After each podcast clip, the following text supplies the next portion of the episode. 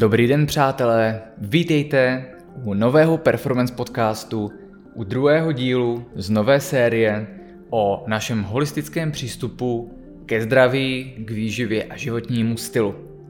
V rámci tohoto podcastu se podíváme na téma, kterému jsme se v minulosti věnovali opakovaně na přednáškách, ve článcích na blogu, i dokonce o něm máme podcast a je to téma modrého světla. Tentokrát se ale nebudeme ani tak zabývat o celkový cirkadiální rytmus, který je ovlivňován více faktory našeho životního stylu, ale podíváme se přímo jenom na modré světlo a to, čemu říkáme Blue Light Hazard. V rámci tohoto podcastu tak zjistíte, jaké jsem měl já zkušenosti s modrým světlem a jak jsem přišel na to, že působí negativně na lidskou biochemii, dozvíte se o našem déle než ročním pátrání po tom, jakým způsobem nás dokáže tohleto světlo ovlivňovat negativně i pozitivně. Podíváme se, jak modré světlo ovlivňuje náš cirkadiální rytmus a melatonin a potom si řekneme nové informace pro mnohé z vás o tom, že modré světlo ovlivňuje také naši pokožku a skrze ní naše tělo. A podíváme se na různé zajímavé problémy a vychytávky, jak optimalizovat své světelné prostředí, včetně některých vašich otázek, které jste měli možnost pokládat na Instagramových stories. Ale ještě než začneme s touto napínavou epizodou o modrém světle a jeho vlivu na naše zdraví, ať už pozitivním nebo negativním, tak mi jenom dovolte, abych schrnul pár novinek, které nás čekají, protože tohle je skvělá příležitost a k tomu zmínit si, jaké akce nás čekají a podobně. Takže asi to nejdůležitější je, že za pár týdnů 22. května se odehraje jednodenní workshop na téma performance neurotypů. Pokud si dobře pamatujete, tak před rokem jsme měli po první vlně korony první vlastně veřejnou přednášku, která měla ohromný úspěch. Nemohlo tam být zase tolik lidí naživo, protože ještě byly nějaké omezení, ale vlastně byl z toho potom videozáznam a my jsme to zpracovali jako videopřednášku a e, v podstatě je to jeden z nás, z našich jakoby hlavních vlastně a produktů, který se stal extrémně populární. A to z toho důvodu, že to začlenění performance neurotypů vlastně přidává nejenom takový důležitý modul k celému performance lifestyle, ale vlastně je to důležité i pro lidi úplně mimo performance lifestyle, protože to vám dává možnost více předvídat život kolem nás, své zdraví, svoji psychiku a tak dále. No a po roce jsem se rozhodl, ono to bylo v plánu už delší čas, že vlastně po roce vždycky vyjde další přednáška nebo nějaká, a, nějaký produkt z performance neurotypy a ono to není teď druhý rok, ale už třetí rok a právě, aby jsme tuhle tu tradici udrželi, tak i letos budou performance neurotypy, akorát tentokrát budou mít více rozšířenou podobu, bude to 6-hodinový workshop. Workshop znamená, že se tam dělají i některé praktické techniky, v našem případě to bude určování vašeho neurotypu, či některé další cvičení a tak dále, abyste poznali třeba svoje silné a slabé stránky. Tenhle ten workshop a bude primárně přes Zoom online a sekundárně naživo podle toho, kolik lidí se v té době za těch pár týdnů bude moci scházet. A tak jako tak, vstupenky koupíte a všechny informace najdete na risebyperformance.cz lomeno neurotypy a věřím, že tohle bude nezapomenutelný event a akce, stejně jako to bylo loni, a je vhodný nejenom pro ty z vás, kteří ještě o performance neurotypech nevíte, ale také pro ty, kteří je máte za sebou, protože je teď uchopíme úplně z jiné úrovně, budeme se na ně dívat více přes typ osobnosti a budeme si ukazovat, jak je optimalizovat zevnitř skrze práci se vlastní psychikou, skrze uchopení vlastního vědomí, uchopení spirituality, což ještě nikdy jsme takhle nedělali. Takže 22. května By Performance CZ lomeno neurotypy, tam najdete všechny informace, včetně toho, jaké novinky nás čekají. Další vlastně částí toho, co se teď kolem nás děje, tak je, že jsme spustili tuhle tu sérii podcastů, které budou přivádět ty nejdůležitější a nejpalčivější témata.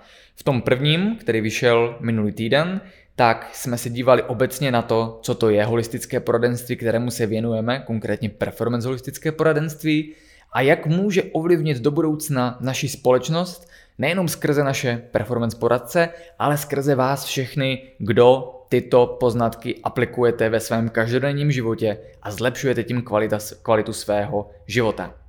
V rámci těchto podcastů potom, jako takový vedlejší proud, vydáváme také nové veřejné články na blogu, kde na našem blogu risebyperformance.cz najdete právě také článek o modrém světle, kde oproti tomuto podcastu se jde více k věci, najdete tam studie, které vlastně, ze kterých vycházíme v tomto díle a najdete tam tak jakoby souhrně ty věci zpracovány, včetně zmínění všech možných negativních vlivů modrého světla na zdraví. A ten článek, u kterého bude i tento podcast, je potom ideální, když pošlete komukoliv, s kým se chcete podělit o rizika a využití modrého světla a optimalizaci cirkadiálního rytmu, abyste to nemuseli vysvětlovat vy sami.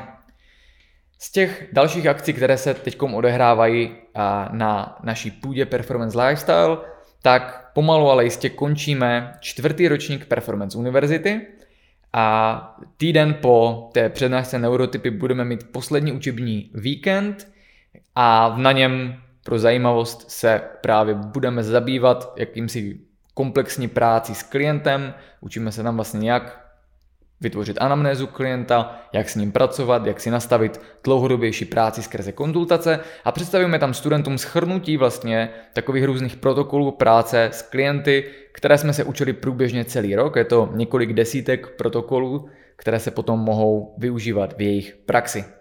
Letos se ten objem univerzity neuvěřitelně rozšířil, navýšil se počet víkendů, navýšil se počet studentů, ale nejvíce se navýšil počet informací.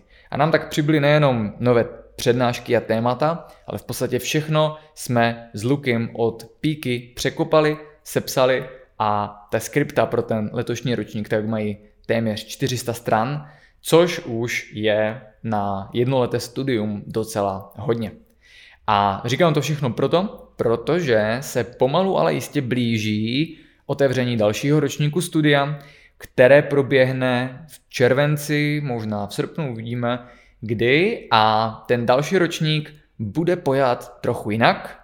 Zatím vám ještě neřeknu jak a bude, bude to velká změna po těch čtyřech letech, ale na tu si ještě počkejte do dalších podcastů.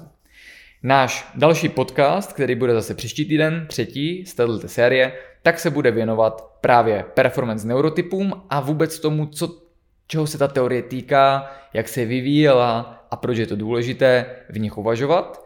A podíváme se tam jak na ten úhel pohledu z hlediska neurověd, tak z hlediska psychologie osobnosti a jak se to na půdě performance neurotypů propojuje. A proto věřím, že určitě bude dobré naladit si nás i příští týden.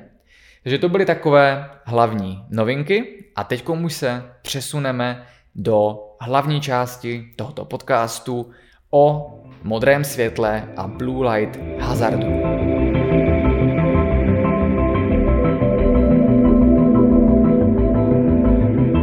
Takže ještě jednou, posluchači, já vás tady vítám a dneska jsem tady společně s Lukem. Ahoj, zdravím všechny posluchače, doufám, že se máte všichni dobře.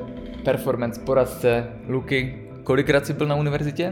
No, letos jsem vlastně po třetí s tím, že letos pomáhám, že jo, s tím chodem. Dvakrát jako student a letos vlastně jako součást performance týmu, kdy a, že jo, je to, Luky je vlastně moje taková pravá ruka a skutečně teď si na té univerzitě uvedl kus práce, co se týče jakoby sestavování prostě script a vzájemné spolupráce, takže ti chci poděkovat, protože jako je, to, je to znát a bez Lukyho rozhodně by ta univerzita nešla tak snadno, jako to šlo doteď, protože, jak jsem říkal, ten objem práce se hodně navýšil.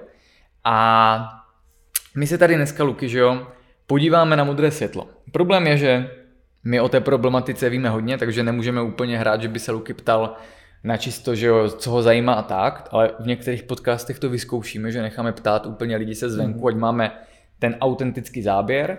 No a my vám tady s Lukem zkusíme nějakým způsobem zprostředkovat ani ne tak přednášku, že jo, nechceme prostě, aby to byly jenom informace, ale nějaké zamyšlení nad modrým světlem.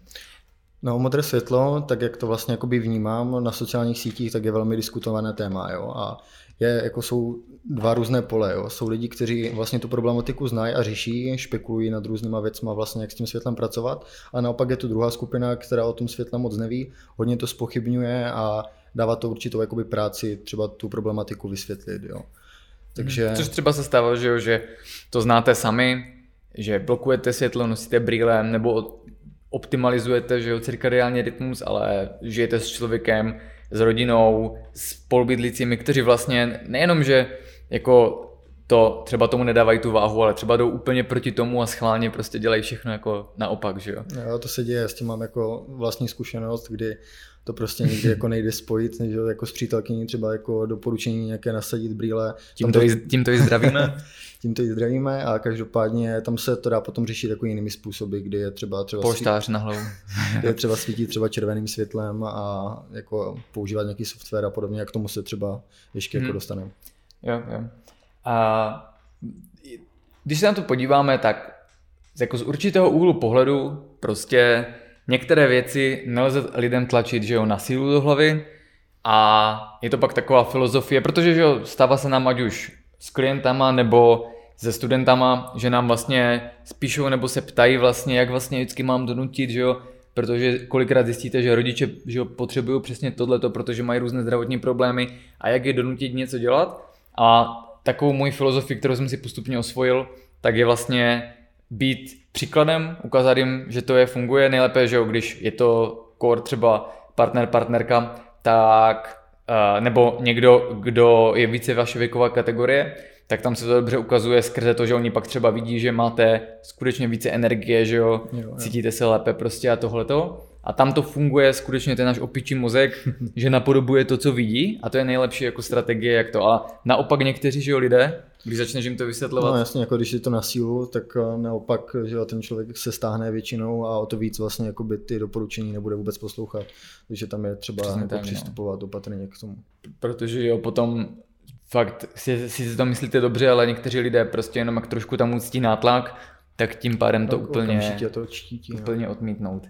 Ale nepředbíhejme, Uh, začneme asi tak nějak, jak jsme se k tomu dostali. Mm-hmm. Tak ty se dostal vůbec jak tady k té problematice? Problematice modrého světla jsem se vlastně dostal na prvním ročníku Univerzity Performance, kde vlastně že o tom byla samostatná jakoby přednáška s tím, že tam bylo jako vysvětlený celý ten kontext, proč je to vlastně jako důležité.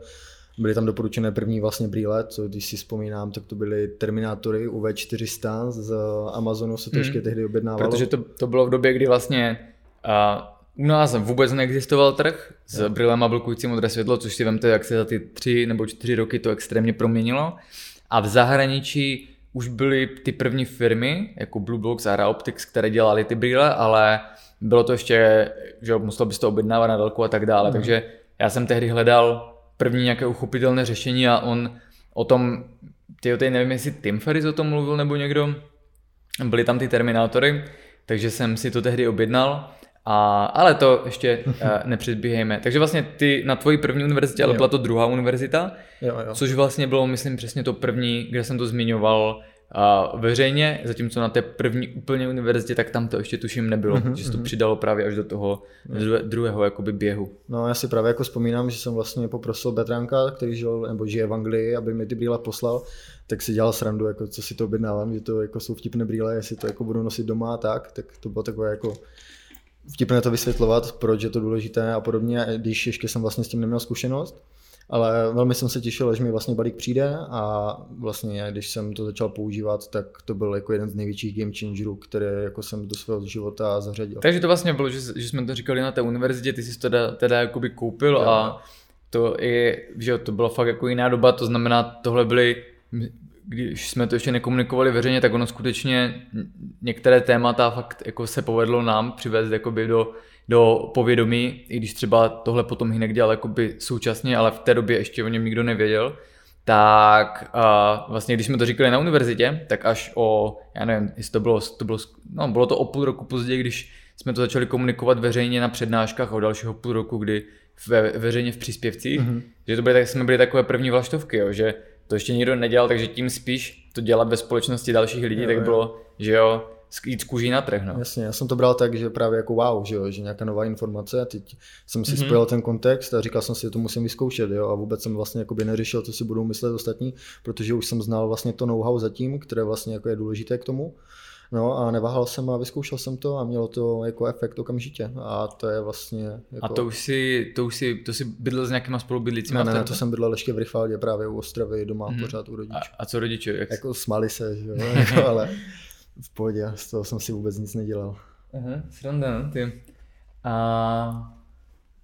No, tak o, potom, kdybych měl jako shrnout o, třeba vlastní zkušenost, taky jako jsem vlastně z toho měl první pocit, řekněme, tak eh, ty účinky se projevily třeba po týdnu až. Já jsem vlastně nikdy netrpěl nějaké můj jako problémy se spánkem, většinou mm. jsem brzo unavený a chodil jsem jako normálně spát. Což sedí jako s tvým neurotypem. Co, co sedí s mojím neurotypem, ale co je jakoby důležité, tak se to odrazilo výrazně na moji energii, jo? na mm. moji ranní energii a na energii během dne. Přestal jsem trpět různými propady a najednou jsem prostě začínal že jo, jako mít více energie na věci, na které mi třeba energie nezbývala Což je vlastně zajímavé, protože uh, jednak Luky má teda neurotyp, který netrpí tak hodně jako třeba já na narušení cirkadiálního rytmu modrým světlem. Mm.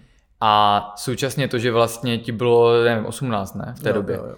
jo, kdy my si musíme uvědomit, že až nějak jakoby do, do jako minimálně kolem té 18, tak prostě to modré světlo člověka ještě tak neovlivňuje. Mm-hmm. Jo? Člověk má silné mitochondrie, znáte to, že jo? takže prostě ještě i na vysoké škole, to je až nějak do 25, já jsem končil 26, tak je člověk v podstatě nesmrtelný, protože může jet na dluh, jo, jo. takže studenti prostě dělají přesný opak, ty synchronizace cirkadiálního rytmu, že jo? Večer večer kalí, pak moc nespí a pak stejně jdou ráno mm. jakoby do lavice, pak spí během dne, každý den to je jinak, do toho mají brigády, že jo ale prostě jakoby tam to člověk necítí, takže jako klobouk vlastně, že si takovou věc začal dělat a o to více, že si skutečně i v tom věku jakoby dokázal pocítit, že ho nějaké benefity, když člověk je mm-hmm. ještě vlastně plný té životní energie, tak se ta, tohle určuje daleko hůře, než no, když to začne dělat člověk ve 30-40, kdy už jakoby má mitochondrie vyčerpané a už má méně mm-hmm. životní energie, že jo, a pak jo, cítí jo. tu změnu. Rozhodně. A Adame, jak se vlastně jakoby dostal k tomu zpracovat takhle pionýrsky vlastně takovou problematiku, že jo? Jako nikdo se tady o tom v Česku nebavil, je to nějaké jako světlo a teďka prostě na univerzitě si předvedl super přednášku, kde to bylo jako zpracované v rámci odkazů na studie a co tě vlastně jakoby vedlo k tomu se o tuhle problematiku zajímat? Mm. No, tak vedlo mi k tomu vlastně to, když se, když se tak zamyslím, že a v rámci té první univerzity, tak bylo téma vlastně spánek a snění. To potom, myslím, paradoxně na, na té, kde byl ty, už nebylo rozebráno tak hodně. Uh-huh. A já jsem tam začal dávat dohromady nějaké že jo, podklady a skrze že jo, jsem začal jít přes spánek, spánkové fáze a tak dále a najednou jsem došel k tomu, že když jsem se podíval na nějaké novější studie nebo literaturu, tak se tam začalo zmiňovat něco, co v té době jsem ještě neuměl ani napsat. Cirkadiální rytmus, jo, co jo. si píše, že cirkadiální, když to lidé to, když to neznají, tak píšou cirkadiální, takže jsem to i v těch prvních skriptech měl špatně, ale tam se ještě skripty nedávaly. A Překvapivě, když třeba teď se podívám zpětně na ty poznámky, tak jsem to měl na té první univerzitě napsané až překvapivě dobře, mm-hmm. že třeba jsem tam zmiňoval už ty cirkadiální geny a tak dále, ale v podstatě jsme se tam ještě nebavili o tom řešení, jo? Jo. Že, že se to dá blokovat a takhle. A takže já jsem to spíš jako zpracoval tak jako pro zajímavost, že vlastně existuje něco jako cirkadiální rytmus, že se řídí světlem a tmou, že tam jsou cirkadiální geny, mm-hmm. ale ještě jsem tam neměl to propojení vlastně, že žijeme v nějakém blue light toxic prostředí, které nás velice negativně tímhle směrem ovlivňuje.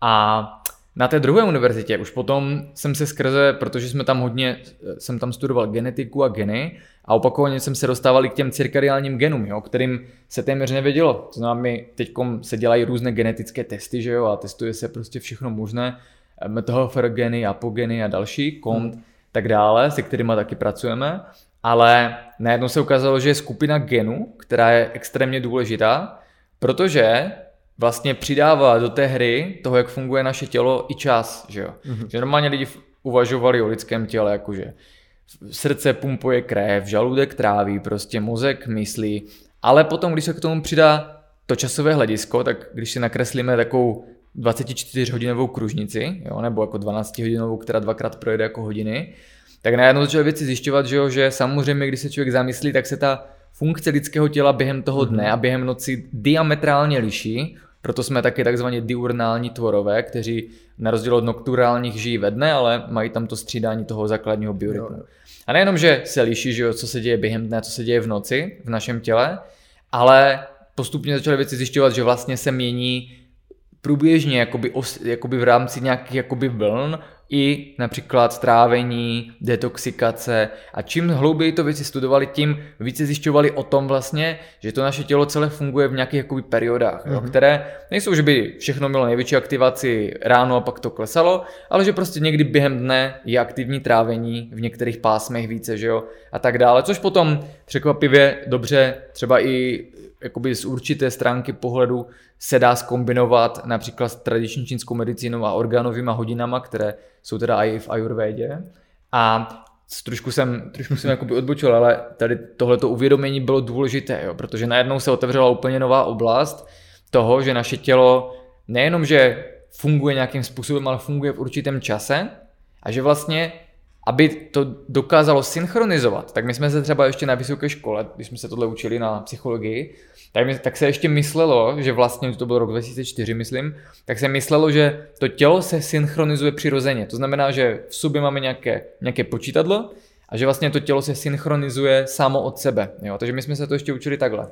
Ale co se pak zase začalo zjišťovat a od toho 2008 se to více a více potvrzovalo, tak bylo, že to naše tělo ten čas musí neustále upevňovat z toho vnějšího prostředí. Mm-hmm.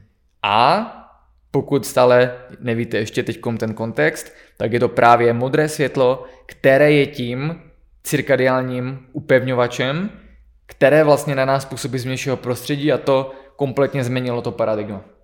No ale pravda je taková, že i když jsem zpracovával tady tohleto téma, tak to, proč jsem se vůbec dostal k uvažování o modrém světle, tak bylo, že jsem vlastně pocítil naplno ten jeho negativní efekt, mm-hmm. o kterém se tady potom dneska budeme bavit. Takže a paradoxem toho roku bylo, že jsem si udělal takový režim, že jsem potom třeba v 9 večer si sedl s notebookem, už klidně do postele, nebo v 10 většinou a jsem obecně cvičil později, pak jsem večeřil o půl desáté večer, pak jsem si s notebookem sedl do postele a začal jsem studovat ty geny a tady tu problematiku, z čehož potom vznikly ty první univerzity.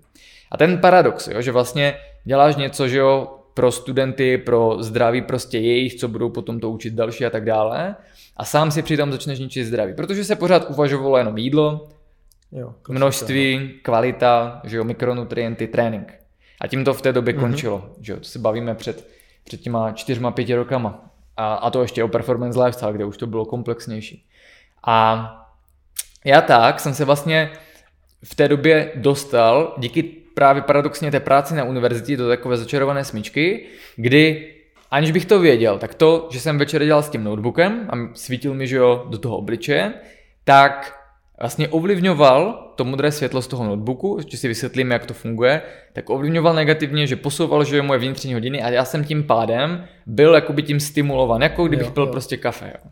A právě to, že se sešlo ještě to, že mám ten neurotyp, který je citlivý na to modré světlo před spaním, ale citlivý v tom, že já obecně tíhnu, že, nebo jsem ten chronotyp, který více je večer aktivně a když se u tohohle chronotypu spojí ta práce s obrazovkami, tak je takový ten nejlepší koktejl, že prostě ti lidi pracují, jako jsem pracoval já do dvou, do tří do rána, nebo do jedné, ale než potom člověk usne, tak jsou tři na jednou a potom dlouho spí dopoledne. A to je, že jo, já to tady popisuju jako, že to bylo něco nezdravého, ale pro většinu lidí, hlavně programátorů a takhle, je to denní chleba. Mm. A, a tam, je, tam je to jako to zajímavé, jo, že uh,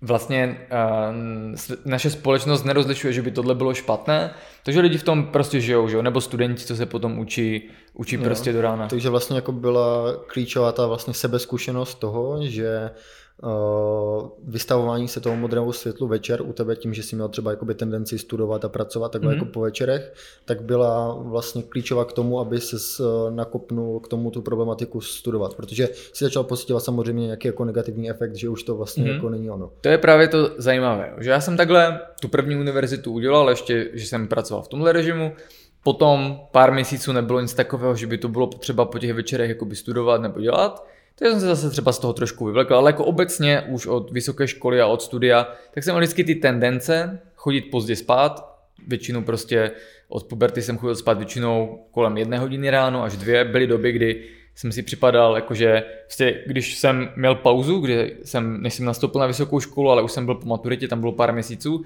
tak jsem třeba ujížděl na tom, že jsem do čtyř do rána sledoval jakoby prostě úplně šílené pořady, které byly v televizi mm. a nějakým způsobem mě to těšilo, že mám tu svobodu, že nemusím jet. A vždycky jsem byl přesně proti tomu, jsem si říkal, musím dělat tak, abych měl práci, kdy nebudu muset vstávat ráno, což se v podstatě, že jo, díky tomu taky vyplnilo. Ale prostě vstávání, já jsem se vždycky, ještě když jsem, že jo, cvičil, tak jsem se prostě ráno vždycky cítil strašně. Jo.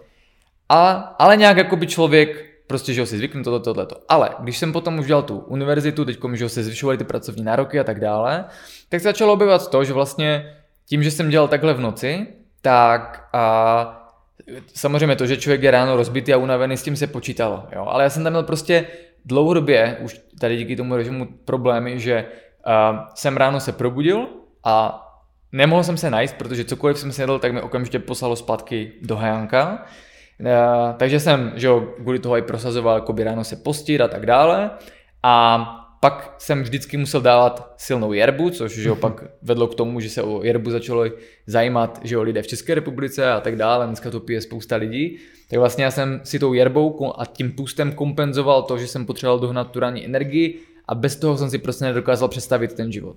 Ale ono tím, jak ten rok, kdy byly ty univerzity, jak se to tak jakoby přesouvalo a většinu času jsem chodil spát a měl jsem narušený ten cirkadiální rytmus, tak to vedlo vlastně k tomu, že se to že začalo projevovat právě na míře té energie během dne, produktivitě, takže ten, ono to začalo od ledna, kdy jsem měl tenhle režim a s každým tím měsícem, jakoby, i když potom už přišlo jaro a léto, tak kdyby se to zhoršovalo. Jo. A ono to bylo i tím, že už jsem byl v tom věku, kdy už to tělo je na to více citlivé, jo, oproti třeba v minulosti, když jsem tak začínal performance training, tak ten mhm. celý vznikl prostě po 12. hodině večer. To si tak, dokážu představit. jo, to jsou potom ty individuální že jo, odlišnosti, no.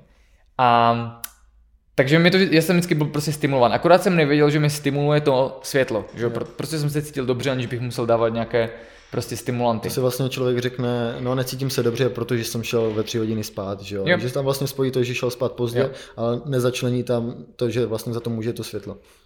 A já jsem se dostal do té paradoxní situace, že po těch letech tréninku tak najednou se objevila stagnace, najednou i když jsem cvičil, se snažil cvičit pořád stejně, tak síla šla dolů, regenerace se horšila, svaly se ztrácely a já jsem, že si říkám, to není možné prostě. To bylo v podstatě ta doba, kdy končil pomalu performance training, kdy se vydávala ta aplikace tréninková mm-hmm. odboj a pak už to šlo více performance lifestyle.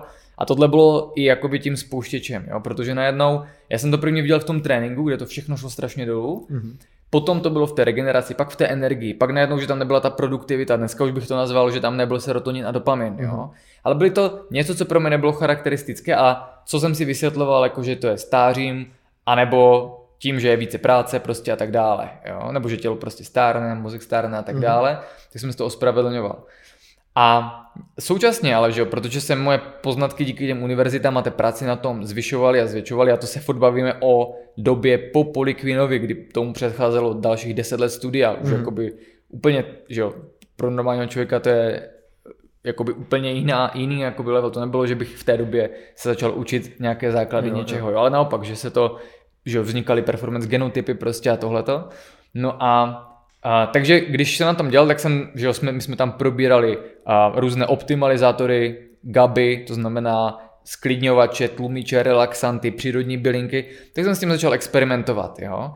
A vlastně mojím cílem bylo ani ne tak spát. Dříve, ale jakoby ten spánek zlepšit tak, aby zase se začal cítit jakoby dobře. A teďkom s tím, jak se, že jo, čím déle trvalo to narušení toho cirkadiálního rytmu takové silné, a čím, že jo, jsem stále cvičil stejně a pořád jsem chodil spát a pořád jsem neblokoval to modré světlo, tak se to prostě začalo propisovat na zdraví, takže najednou jsem měl prostě třeba pořád problémy, že jo, z zánětlivosti prostě a břišní stěny, jo, mm-hmm. to mhm. znamená, eh, byly tam leaky gut, pak tam byly hodně intolerance na pšenici, na mléko. A dneska už dokážu vystupovat, že vlastně, protože tam je mi to pořád, pořád jsem nechápal, protože jsem jedl prostě podle performance lifestyle, jo, věděl jsem, že ostatním to funguje, Uh, užíval jsem ty nejlepší dostupné suplementy, nejlepší dostupný trénink, všechno prostě bylo dobře, ale nechápal jsem, proč teda pořád se cítím víc a víc na hovno, mm-hmm. tak jsem začal ubírat ten trénink, že jo, ale prostě, jak říkám, šlo to třeba do těch intolerancí, šlo to do té psychiky a nabalovalo se to. No a v nějakém tom momentu,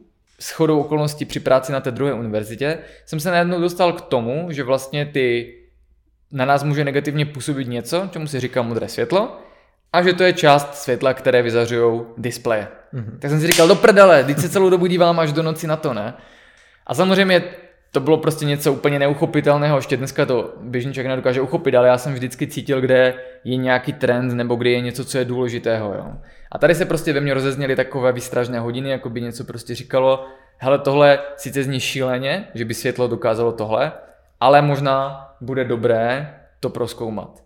A tak jsem si vlastně na základě toho, že jsem si pak uh, začal číst třeba od nějakých biohackerů, různé blogy a články a tam už to celkem jelo, že jo. A prostě vždycky měli ty brýle blokující modré světlo. Si říkám, to prostě nemůže fungovat. Takže jsem si je objednal z Amazonu, tam v té době v Americe, jak říkám, už se prodávaly normální obroučky, ale na tom britském Amazonu byly jenom ty terminátory, což jsou v podstatě ochranné brýle, mm-hmm. nebo brýle, že jo, na, na práci i s laserem a tak dále ale i proti jako mechanickému poškození prostě očí, když by něco tam vyletělo, takže jsou takové ty zahnuté, mají takové přizpůsobivé nožičky, které se přizpůsobují hlavě. Teď mi to přišlo a to bylo zrovna někdy, jak už by se blížila ke konci ta druhá univerzita a to už jsem na tom byl opravdu hodně špatně, tam ještě bylo hodně stresu, teď začala temná část roku, bylo tam takové jakoby vyhoření, ale všechno to jde jakoby spojit, že tady tohle tam hrálo velkou úlohu. A ba co více, já jsem v té době měl už problémy docela s usínáním, i když už jsem nepracoval večer, mm. takže jsem se z toho nějak jakoby nemohl dostat a začal jsem užívat různé jakoby byliny na spaní. Takže tam byla prostě, že jo, magnézium to bylo vždycky můj základ, jo, tři tablety magnézia bisglycinát, pak magnézium treonát, magnolie, ashwagandha, inhalace esenciálního oleje z, rozma- z levandule a stakovalo se to. Mm-hmm. A vždycky pár nocí mi přišlo, že jo, konečně spím lépe, kvalitněji. Z minulosti už jsem věděl, že melatonin není úplně cesta užívat, který sice jakoby to na chvíli jakoby zlepšil, ale já jsem na něm potom byl závislý asi tři měsíce což bylo o pár let dříve. Já taky jako vlastně vzpomínám, že na té první univerzitě bylo doporučeno jako desítky suplementů, jako na usínání, na sklidnění a podobně. A vlastně na letošní univerzitě se to výrazně liší, protože tam už jako známe ty poznatky, že jo, o modrém světle, cirkadiálním rytmu a vlastně nejsou tolik potřeba, že jo. jo jako ty suplementy mají své místo potom, ale vždycky tam je ten jo, základ jo, jako v té optimalizaci toho světla. Že? No a tak jsem prostě se došel až do chvíle, kdy jsem se nachytal, že jsem před spaním měl plnou hrst prostě suplementů. Užíval jsem prostě, to bylo najednou 10 až 12 tablet, které jsem byl už ze svých kulturistických let schopen polknout najednou jako had. A těch 12 suplementů obsahovalo nějakých třeba 20-30 rostlinných složek, aminokyselin, to je všechno, co bylo dostupné. A když jsem vlastně už zjišťoval, že ani tohle nepomáhá, a že jsem vlastně potom i trpěl, jakoby začne člověk trpět takovou úzkostí, že nemůže usnout, tím se to zacykluje, hmm. takže je to prostě takový, taková slippery slope, jo, taková prostě nepěkná, ne, nepěkná věc. A určitě někteří posluchači to znáte, a tohle jsem hodněkrát řešil v konzultacích, kdy se prostě to takhle jakoby zacykli a vlastně nepomáhají najednou žádné suplementy, ten člověk ještě už jakoby i tou psychikou tomu pomáhá, že nemůže spát a tak dále, takže jsem trpěl takovou polo insomnii, jo, a na to navázané vlastně všechny ty průvodní projevy. Přišly ty brýle, a oni, je možné, že vlastně to bylo tak, že přišli už někdy na začátku té druhé univerzity, ale já jsem je měl několik týdnů jenom na poličce, jo, mm-hmm. měl jsem je, já jsem je potom, myslím, ukazoval vám na, v té škole, abych to měl jako uchopitelné a fakt jsem to zmínil v pár větách a tak dále. A potom prostě, když to, se jednoho, jednoho večera pamatuju si to prostě, jako by to bylo teď, tak bylo 9 nebo mezi 9 a 10 já jsem si bral ten počítač, že začnu svoji tu studijní fázi toho dne, která bude trvat do dvou nebo do tří do rána a nic jsem věděl, že žádný suplement mi nedokáže dostat do postele dříve a že jsem věděl, že i když jsem šel spát ve 12, tak stejně jsem do těch tří neusl. Jo? Že s tím ten večer začínal a pak jsem se podíval, pravděpodobně jsem zase někdo něco přečetl nebo slyšel na internetu, tak jsem se podíval na ty brýle na té poličce, šel jsem k ním, nasadil jsem si je a během hodiny jsem odpadl a usl. A zbytek už je historie. To znamená, já jsem se, já jsem najednou usl prostě po x, x, x měsících nejenom velice rychle, ale o několik hodin dříve, než jsem byl zvyklý spát. A když jsem se probudil, tak ten pocit byl stejný, jako když jsem v minulosti užíval ty tablety syntetického melatonina. A tohle bylo ještě dávno předtím, než jsem vlastně vůbec ten cirkadiální kód rozlouskl a zjistil vlastně, jaký ten mechanismus mohl být, nebo jaký je, a že vlastně a tím, že jsem si je nasadil, tak se stala pro moje tělo v podstatě zcela nečekaná věc. Protože konečně po skoro 12 měsících přestalo být před spaním přítomno v mém zrakovém poli modré světlo, tělo se konečně mohlo zastavit, přepnout se ze sympatiku do parasympatiku, snížit aktivizující hormony a neurotransmitery a konečně začít po té extrémně dlouhé době vytvářet melatonin. Protože samozřejmě, když chodíte spát ve tři ráno a venku už je světlo od nějaké hodiny, tak ten melatonin tam moc neprobíhá. A já jsem vlastně tím pádem se cítil stejně jako po tom melatoninu, protože jsem poprvé, Podlouho. možná po mnoha letech, cítil, jaké to vlastně je, když to tělo začne vytvářet vlastní mm. melatonin v potřebném množství. A to je to důležité vlastně, že to modré světlo nenarušuje jako spánek jako takový, že vlastně by se člověk špatně vyspal, ale co je klíčové, tak je to vlastně narušení toho, toho vyplavování toho melatoninu. A jestli bys mohl nějak jako jednoduše říct, jak to třeba to modré světlo ten melatonin ovlivňuje. Mm-hmm. Uh, asi bych úplně začal tím, co to je, co to je modré světlo, akorát jenom tady dokončím tu historku, tak vlastně uh, jsem poprvní že já jsem nečekal vůbec, že by to mohlo působit takhle rychle a že se člověk bude cítit nedobře, protože mm-hmm. i suplementace nezabírala nic. Takže po prvních třech nocích už jsem věděl, že jsem přišel na vrub něčemu velkému. A potom, když vlastně byla ten poslední víkend univerzity té druhé, jak jsi tam za mnou přišel, tak uh, já jsem potom asi o dva dny nebo o tři dny později uh, letěl uh, do Dubaje na dovolenou právě se dát jakože dohromady. A tam jsem si poprvé bral ty brýle a poprvé jsem je měl pak i v letadle. Poprvé jsem je tam fakt jakože užíval. A když se to tam ještě spojilo s tím, že najednou, že když, když tady byla zima nebo jako tvrdý podzim, tak jsem tam přidal poprvé i to, že jsem ráno šel na to slunce, poprvé jsem tam začal dýchat a uzemňovat se a vlastně najednou jsem cítil, jak se tyhle ty věci začínají jakože propojovat mm. V něco jakoby většího a cítil jsem, že prostě jsem na stupě něčeho, jakoby, co bude důležité a ani jsem nevěděl jak. A ještě je zajímavé, že na té poslední hodině té druhé univerzity, kdy už jsme nic o tom světle ani o brýlích neříkali, ale já s chodou okolností to bylo vlastně asi první týden, co jsem je užíval, tak za mnou přišel jeden ze studentů, Vladě Pisařík, kterého zdravím teď do Kostariky a říká mi, Adame, hele, měl bych tady pro tebe jednoho vědce, který mluví o tom cirkadiálním rytmu a světle extrémně jakoby komplikovaně a já to nedokážu prostě pobrat. Ale věřím, že když ti to ukážu, tak ty z toho dokážeš vytáhnout to důležité a potom nám to zase někdy sdělíš. A ukázal mi, dal mi to jméno, že jo? Ukázal mi nějakou jeho přednášku, doktor Jack Cruz a já vlastně jsem potom začal skutečně, kdyby po, už jsem si myslel, že toho vím hodně. Já už, už jenom celý rok jsem studoval genetiku a tak mhm. dále. A najednou jsem se začal dívat, jakoby, nebo poslouchal jsem tu jeho přednášku, četl jsem ty jeho články a nerozuměl jsem vůbec ničemu a to mě extrémně zaskočilo. A najednou se ve mně objevil ten nový oheň, že vlastně tady je úplně nějaká nová oblast, kterou nikdo nezná, o které nikdo nemluví a která je extrémně důležitá. A začal jsem, vlastně pak to vedlo k několika dalším měsícům studia téhleté problematiky, jakože intenzivního, když já mám nějaké takové téma, tak jdu potom opravdu intenzivně. A to bylo jenom do doby, než byla teda první přednáška, kde jsem to zmínil. Uh-huh. A z toho a potom vykrystalizoval? Jo? Vykrystalizoval z toho nakonec tady tenhle ten protokol, ale ještě to byla dlouhá cesta, to bylo ještě o rok později. A vlastně eh, tohle bylo v listopadu a v lednu vlastně byla přednáška a překonání vlastního stínu. Uh-huh. A na té přednášce už jsem měl fakt jako, člověk by si řekl pár měsíců, ale fakt pro mě to bylo pár intenzivních měsíců studia téhle problematiky tak, abych o tom začal, dokázal hovořit erudovaně.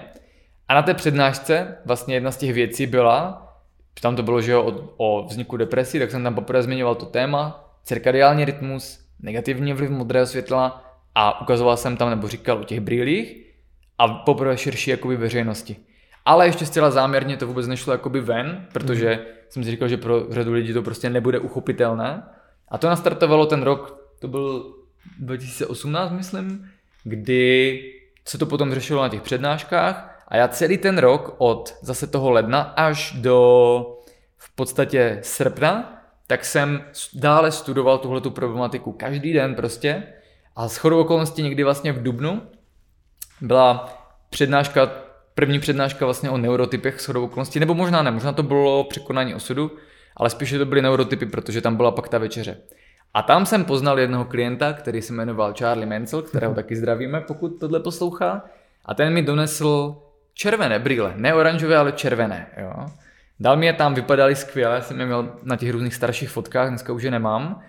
A tak jsem cítil, že možná něco ví. A na téhle přednášce byly VIP vstupenky, které s chodou okolností budou i letos, budou se kupovat potom dodatečně. A v rámci té VIP vstupenky byla prostě taková malichernost, že tam byla společná večeře. Jo? Mm-hmm. A Charlie si tam sedl naproti mě, začali jsme se bavit a zjistil jsem, že vlastně uh, je na podobné vlně, co se týče tady tohohle světla, studia jakoby té cirkadiální biologie a tak dále, což je opravdu jako komplexně složitá problematika. No a tak jsme od té doby se začali bavit a vlastně celý ten rok jsme spolu pak dávali dohromady studie, podklady, informace a až vlastně v říjnu nebo září říjen jsem napsal ten první článek veřejný o modrém světle mm-hmm. a v listopadu vyšel cirkadiální protokol. Takže taková osudová chvíle, že jste se setkali jako dohromady a nastartovalo to jako veřejnou osvětu vlastně této jako velmi důležité problematiky. Tak jo, a, a, a fakt jako bylo to skvělé období, já na to vždycky rád vzpomínám, jak jsme si každý večer prostě přihazovali nějaké informace a skladali to a bylo to prostě vzrušující a tak dále. No a potom, když začaly vycházet ty veřejné články, takže samozřejmě říkám, že to je špatně, protože tady tohle bylo cílem, že tak se toho chytnou různě jiní lidé, kteří si píšou blogy a články, taky si potom třeba dohledají i své zdroje a začalo se to šířit společnosti. Pak přišel Brain Market, začal prodávat modré brýle, že jo, teda oranžové brýle, začal on o tom informovat, že jo, ten má jako velké dosahy a samozřejmě během toho a se začal více být vidět i Hinek, mm-hmm. který jsme šli vlastně tak jako paralelně, pak jsme spolu udělali podcast, což už bylo úplně v té finální třetině tady toho vývoje. Hinek to potom, že jo, zase teďkom jakoby táhne tady to pro, řekněme, větší veřejnost.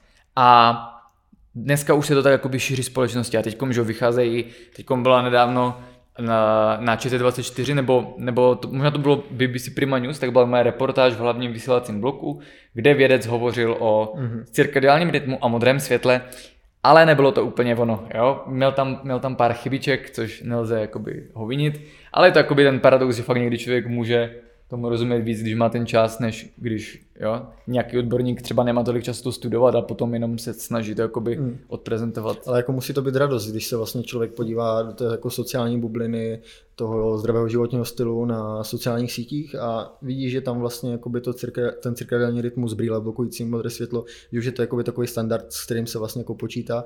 To mm. musí být jako fajn pocit, že člověk byl vlastně u toho počátku, kdy tam jako zažehnul ten oheň. Jo, jo, jako že, je fajn. Jo, jo. Jako ne, ne že už ne, neby, já to já tak jako neberu, já prostě to beru, že nějak v té no, společnosti se to nastartovalo, není to jako, že bych si egoisticky jo, říkal, jo. že prostě jsme to tady jako obrodili, prostě pak už to bylo to, že se, že se to šíří kolektivně, prostě Jasně. ta myšlenka a tohleto. Ale je to určitě jedna z věcí, na které jsem pišný, protože tak jako to na začátku vypadalo nereálně, tak jak se kam to, kam se to dostalo teďkom, tak je prostě, jako nikdy bych tomu nevěřil. Včetně toho, jakoby, jaký se vytvořil trh pro ty brýle, pro žárovky a tak dále, jo, že mm-hmm. lidi už si na tomhle zakládají. Ale pořád je to, že malá část společnosti. A já, my jsme tady trošku se zavlekli jakoby do té, do té historie, kterou já vždycky rád říkám a myslím, že takhle uceleně jsem to už dlouho nikde nepovídal, ale ty se ptal vlastně, jo. že jo, teď přichází ta část. Možná až do tohle chvíle jste si říkali, že tady hovoříme a bazírujeme o něčem obrovském, ale vlastně třeba ještě pořád nechápete, jak to funguje. Co to modré světlo jako sakra vlastně dělá, že jo? Co to vlastně je, modré světlo, jak to funguje. A tady je právě to, že když vycházely ty první články a chtěl jsem to nějak uchopit, tak to vždycky bylo strašně dlouhé a složité. Mm-hmm.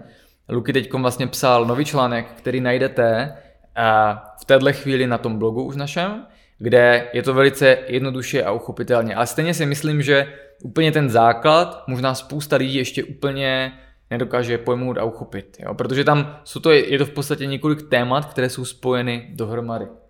Takže, co je to vůbec modré světlo, proč se o něm tady bavíme a jak to, že může být rizikové.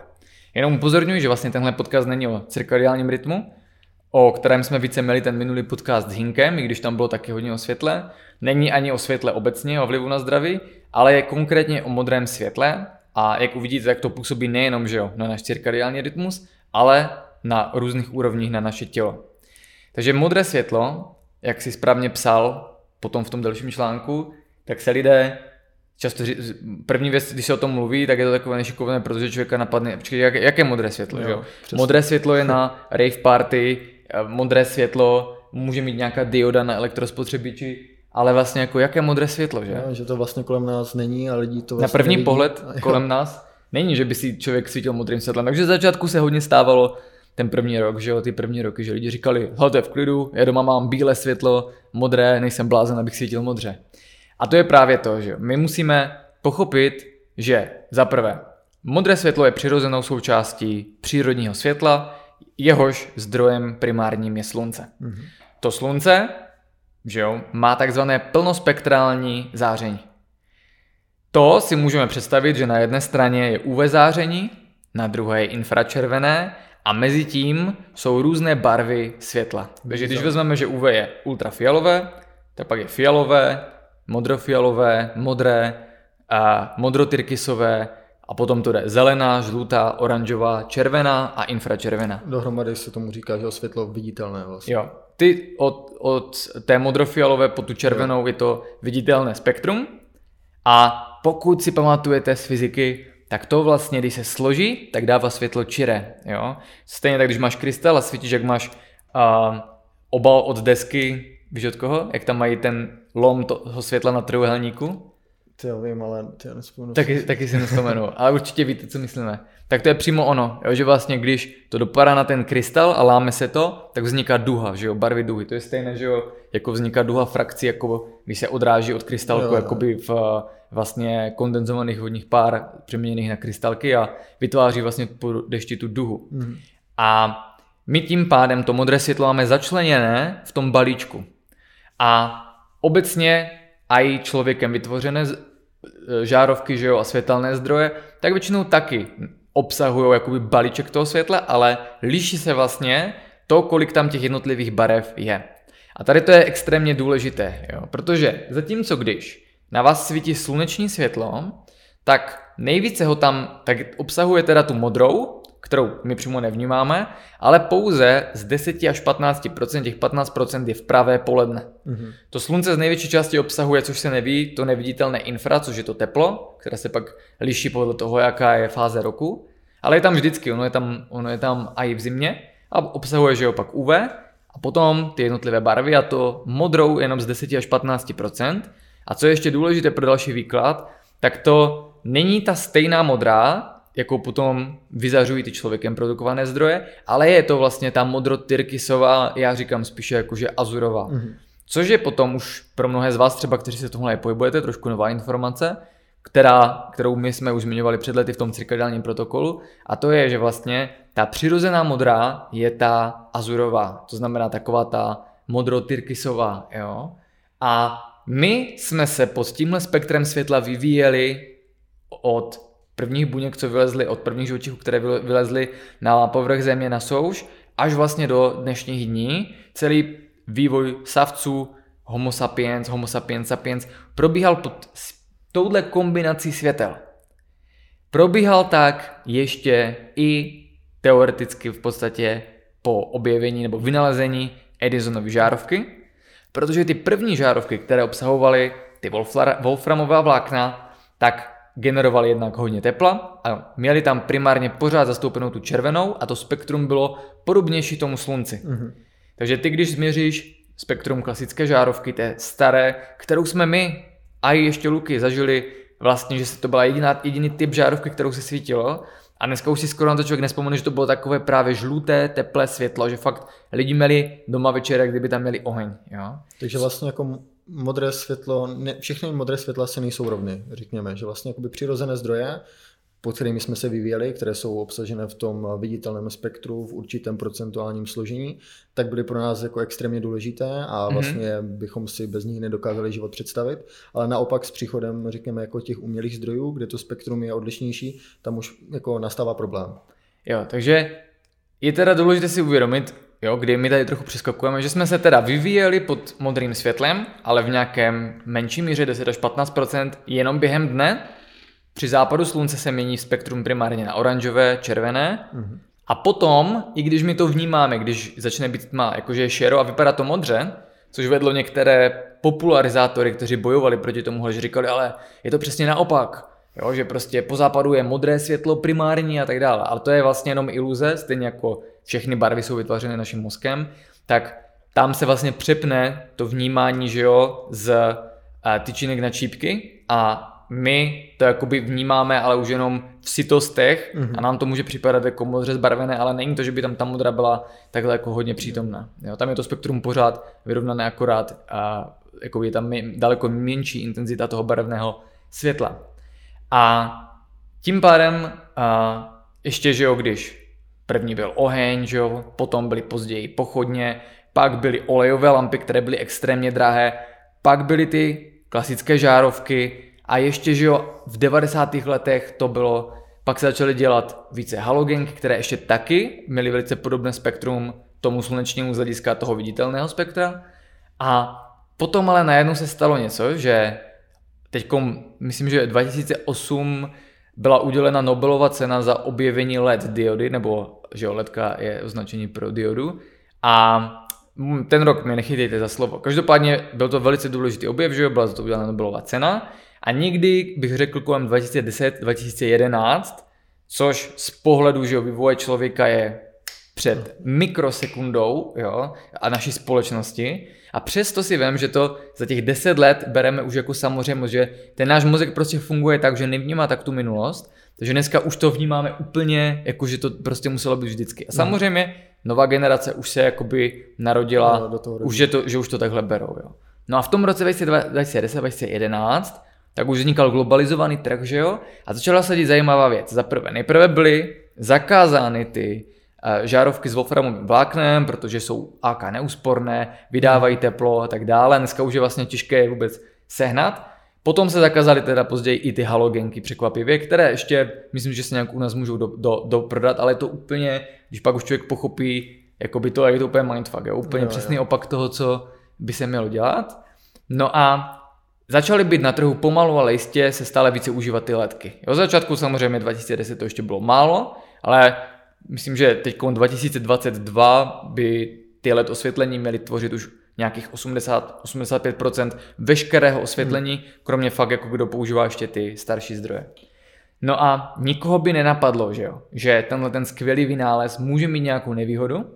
A tou nevýhodou je, kterou dodnes ještě většina oficiálních institucí zabývajících se osvětlením a světelnou hygienou nepřijala, jo, protože to tak jakoby začne odporovat tomu vlastně, že ten trh je s tím tak velký a perspektivní. Jo, jo. Jo? A, skutečně takhle jsem to, vážení posluchači, nikdy jakoby neformuloval vlastně ten příběh o tom světle a to je to, že to LED osvětlení máme, že jo, začaly se dělat LED světla automobilů, lidi začali kupovat ty krásné zářivé bílé světlo, že jo, které z toho vychází.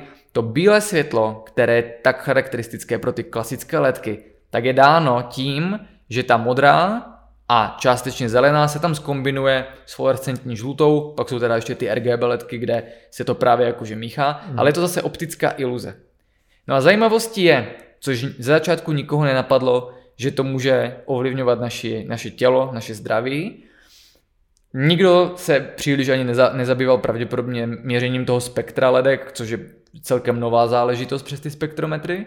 A v podstatě ta LED dioda má v nejvíce častém provedení ten pík v té modré, to znamená nejvíce modrého světla, trofám si tvrdit třeba 60%, jo, 50 až 60. Potom to, je to takové, když si představíte to spektrum, a k čemu je určitě dobré vidět nějaký obrázek, tak je to vlastně takový graf, kde že jo, je tam vlnovka a pod ní přechází to světlo od té fialové po tu červenou skrze všechny ty barvy A vlastně, když je to vlnovka, tak je to spektrum vyrovnané. To znamená, že ty jednotlivé barvy tam jsou zhruba podobně. A to je to slunce, částečně, když tam to se spíš zvedalo, byla ta, ty wolframky a halogenky, ale slunce to má takové pěkné vyrovnané, jo, to během, během dne, ne při západu, ne při východu. Ale když se pak pojáte na to spektrum té letky, tak tam je takový v tom grafu ostrý zub nahoru, mm-hmm. jo, je tam pík v modré, pak to jde dolů, pak je tam chvilku taková díra, jak po vytroženém zubu, pík v zelené, který je o, řekněme, skoro polovinu menší, a pak tam většinou je nějaká žlutá a trošku to jde do, a červená tam spíš jakoby není, jo. To je takový ten hlavní, hlavní ukázka té letky. To znamená pik modré, pak zelená a pak to tak jakoby klesá skrze ty ostatní barvy. A to je extrémně zajímavé. A málo kdo, a i kdo zkoumá cirkadiální rytmus a vliv světla a blokování modrého světla, tak si uvědomuje tuhle tu souvislost. A to teda je, že my jsme se evolučně vyvíjeli pod 10 až 15 modrého světla během dne, ale najednou se dominujícím světlem v našem životě stalo to s podílem 50 až 60% modré. Jo? A to z toho důvodu, že člověk se za ty poslední dvě generace přesídlil zvenku dovnitř, že jo, za poslední tři generace, tak se lidé nastěhovali do měst, začali pracovat za počítačem a začali pracovat uvnitř.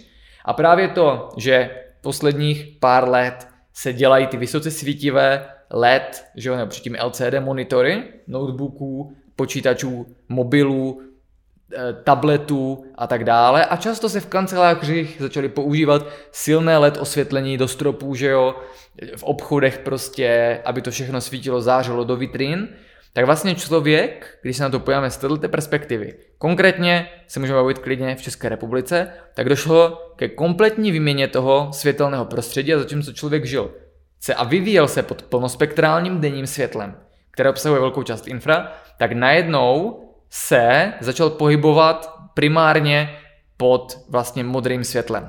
Samozřejmě, pokud třeba člověk pracuje v kanceláři, kde není na počítači, což nebývá moc často, tak když změříte normálně v místnosti to spektrum, tak to denní světlo, které tam proniká skrze okna, tak je zajímavostí, že je právě filtrovaná ta modrá, převládá tam potom ta červená a zelená a to potom paradoxně může toho člověka unavovat, protože tam se ta modrá složka chybí. Jo.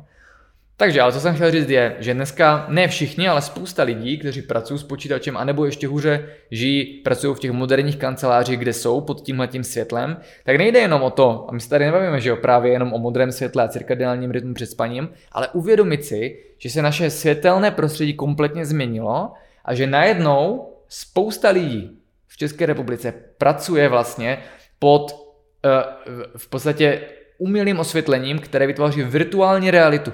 Protože v přírodě, když svítilo to plnospektrální světlo, teď nám tady zrovna pěkně zapadá slunce, tak to vyvolává nějaký vizuální věm, ale hlavně, že jo, to světlo, jako si řekneme hned, působí, že jo, na naší biochemii. A najednou my, když začneme mapovat, že vlastně modré světlo je pro nás, řekněme, stimulující, ale současně opotřebovává naše oko, tak když si najednou uvědomíme, že jsme, nebo že spousta lidí je permanentně během dne vystavována pod obřím množstvím umělého světla, většinou z displeju, tak vlastně vytváříme alternativní virtuální realitu světelnou a musíme si uvědomit, že potom vlastně vzniká něco, čemu se v angličtině v těch odborných kruzích říká blue light hazard nebo blue light toxicity, jo? kdy člověk už není jeho hlavním toxinem alkohol a já nevím, prostě zbytkové toxiny ze vzduchu a tak dále, což samozřejmě je problém, ale daleko rychlejší a větší problém je, že se stává toxickým, toxickým pro něj modré světlo, protože se v něm v podstatě koupe. Ano, to na první pohled vlastně jako vypadá super, že jo? Můžeme si svítit velice úsporným světlem, uh, s modrou složkou, že jo, která nás energizuje, dává nám energii, můžeme si svítit vlastně večer a dává nám to jako extrémní možnosti, ale zároveň jsme se jako dopustili vlastně jako nebojím se říct jednoho z největších evolučních přišlapů, který jako nemá v historii vlastně života na Zemi obdoby, že jo. Mm-hmm. To je vlastně jako zajímavé, že vlastně...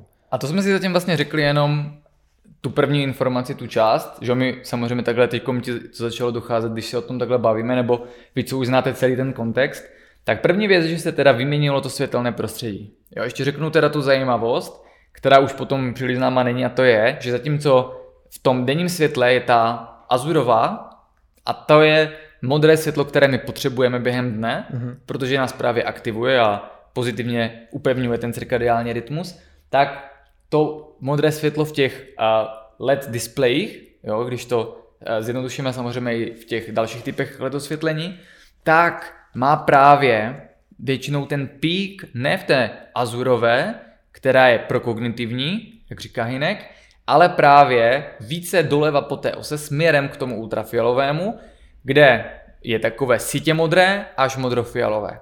A právě tady tohle je ta oblast toho blue light hazardu, mm-hmm. kdy to světlo negativně působí na nás. Zatímco večer na nás působí negativně jakékoliv modré světlo, protože narušuje cirkadiální rytmus, tak během dne právě je to tady to vysoce intenzivní modré světlo, které je nejvíce obsažené v tom záření, které na nás dopadá. No a my, abychom si teda konečně schrnuli, proč je to ten hazard, jo, pohybovat se pod takovým světlem, anebo právě, což je ta druhá část rovnice, tohleto světlo používat, jako já jsem používal před spaním, mm-hmm. tak je objev, který vlastně změnil kompletně naše chápání, nebo nastartoval změnu chápání našeho těla. Jak jsem říkal, tak už jakoby dříve se vědělo, že naše, ge, naše tělo má nějaké vnitřní hodiny, které fungují jako takový orchestr, kde je nějaký dirigent, že, ty, že ten dirigent je v mozku a jakoby určuje, jak mají hrát jednotlivé nástroje, které jsou v tomto případě naše orgány, endokrinní žlázy a fungování našeho metabolismu a tak dále.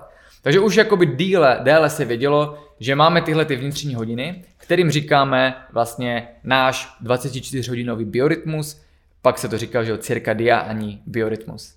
A původně se teda myslelo, že se or- orchestr, orchestr jakoby uh, řídí sám, ale právě potom bylo zjištěno. A to byl ten velký objev a skok vlastně v té vědě, ohledně v téhle oblasti, který nastartoval ty implikace potom k fungování našeho těla, ale i k fungování našeho zdraví a k tomu tématu Blue Light Hazardu. A to je, že bylo zjištěno propojení mezi světlem, naším okem, naším cirkadiálním rytmem a tím, jak naše tělo funguje.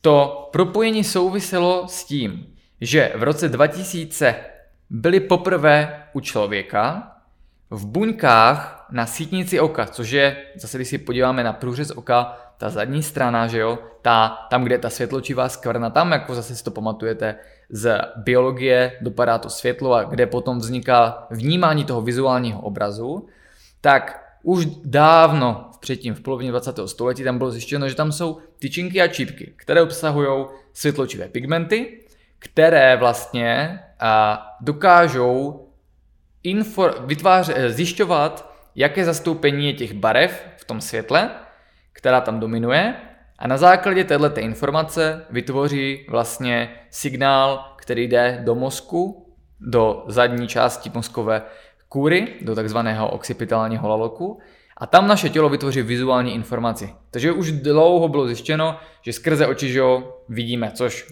každé, každý, každému jakoby dojde. Co jenom lidé si většinou neuvědomují je, že světlo nemá barvu, jsou to prostě vlny mm-hmm. o různé frekvenci, amplitudě, které akorát my skrze oči a náš mozek vytváříme dojem o barvě, což je šílené. Je a sam, samozřejmě se to pak liší v rámci různých živočišných a rostlinných druhů. Jsou jsou uh, živočišné druhy, které vidí i infra záření, jo? Je to, nebo UV záření, mm. což potřebují, takže je to, je to opravdu jakoby zajímavé. No a v tom roce 2000 bylo poprvé u člověka, no už to dříve bylo u některých hropuch, identifikováno, že v, kromě toho, že tam jsou ty tyčinky a čipky s těmi fotopigmenty, tak tam je ještě jiný typ buněk, kterým říkáme gangliové, které překvapivě nebyly napojeny na tu vizuální, vytváření té vizuální informace a které, jak bylo zjištěno, obsahovaly právě nový objevený fotopigment, které, který se pojmenoval jako melanopsin. Mm-hmm. A to je důležité, melanopsin.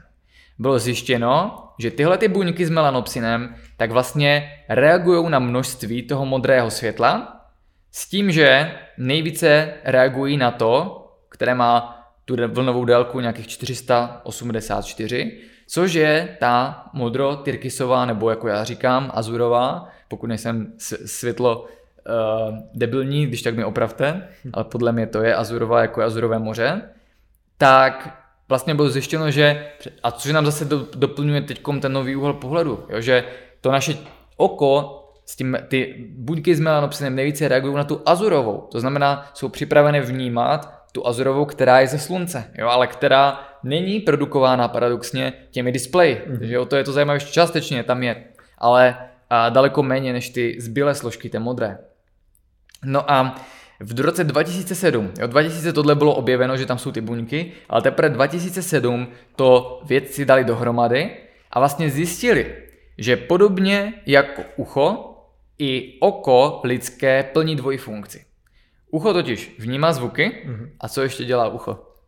Vytváří rovnova- informaci jo, uh, o uh, umístění těla v prostoru, mm-hmm. rovnováha a kinestetika. A oko oproti tomu, že jo, není jenom vizuální orgán, ale je to také orgán pomáhající synchronizovat náš cirkadiální rytmus. A skutečně ta příroda to vymyslela tak debilně pro nás teď v moderní době, že ne, že se orientuje náš mozek podle hodin někde na zdi, ne, že se ovlivňuje a cirkadiální rytmus uspořádává sám, ne, že by to bylo podle něčeho, jakoby, co je stabilnější, ale je to zrovna podle světla, je to zrovna podle modré a to je zrovna ta blbá barva, kterou lidi ještě blběji dali do všech zařízení v takovém množství, že to není správné. Takže to, že vlastně tělo funguje v nějakých cyklech, že se tam mění že jo, jakoby funkce těch jednotlivých orgánů, vyplavování hormonů a podobně se že jo, vědělo, ale bylo to až teda ten melanopsin, který umožnil vlastně spojení toho kontextu, prostředí a fungování našeho těla v těch cyklech. Jo, a to je to asi nejdůležitější, jak, co, v čem, co brání vysvětlit to běžným lidem, protože hmm. na to potřebuješ ten čas, že jo. Abys řekl, co je modré světlo, že co, je, co jsou vnitřní hodiny a jak je to může být spojené s sítnicí. Takže ono je pak těžké, když se někdo zeptá, proč nosíš ty modré světlo blokující, tyhle ty oranžové brýle a vy řeknete, protože blokují modré světlo, které vlastně negativně nás působí, tak je tam ten člověk jakoby spoustu neví a proto, yeah. protože to je tak neintuitivní a oproti tomu, co se běžně učí, tak si myslím, že spousta lidí má problém jakoby to přijmout mm. a už vůbec potom uvěřit, že vlastně ty brýle, které blokují nějaké světlo, můžou ovlivňovat něco, jako je třeba ničení rakovinných buněk, mm. jo, což už je potom úplně jiný přesah. No a, a tyhle ty buňky s tím melanopsinem, tak tvoří jenom asi 5% všech těch fotosenzitivních buněk. To znamená, primárně tam máme tyčinky a čipky, pár těch s melanopsinem.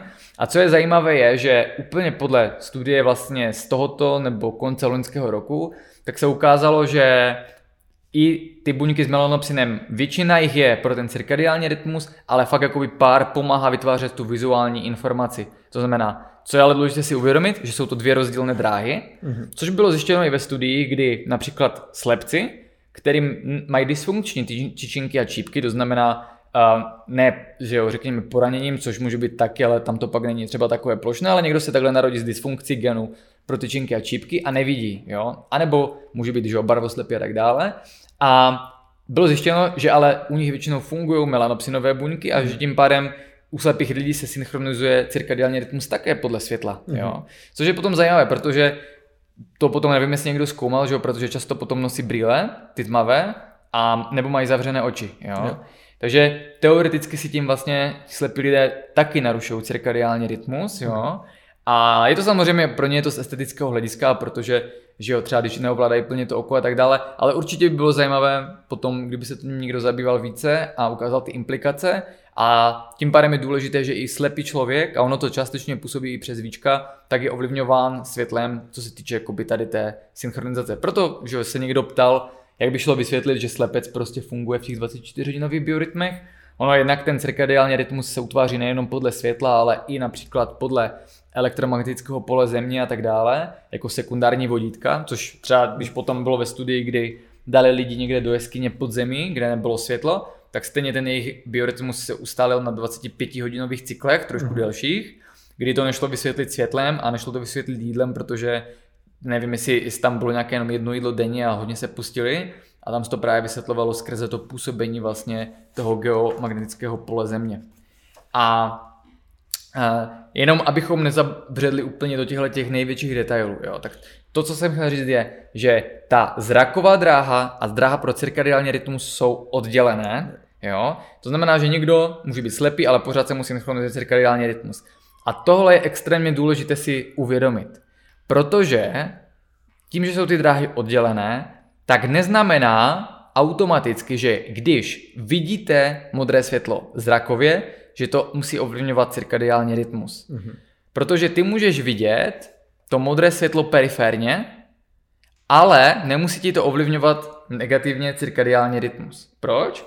Protože by nějaké ty buňky s melanopsinem, které pomáhají vytvářet i zrakovou informaci tam jsou, to, že ty to světlo vnímáš někde na periferii, neznamená, že to ovlivňuje, mm-hmm. protože aby to světlo ovlivňovalo cirkadiální rytmus, tak musí dopadat na ty buňky s melanopsinem, které jsou spojeny ne se zrakovou informací, ale s vytvářením časové informace. A jsou to dvě rozdílné nervové dráhy. Jo? Mm. Ta jedna je skrze ten uh, vlastně optický nervový trakt a ta druhá jde vlastně jakoby do těch hlubokých jader v hypotalamu, ta první jde do zadní části mozku a vzniká to na tom occipitálním laloku, když to ta informace o času jde do hlubokých částí mozku, to znamená, jsou to dvě různé dráhy. Mm-hmm.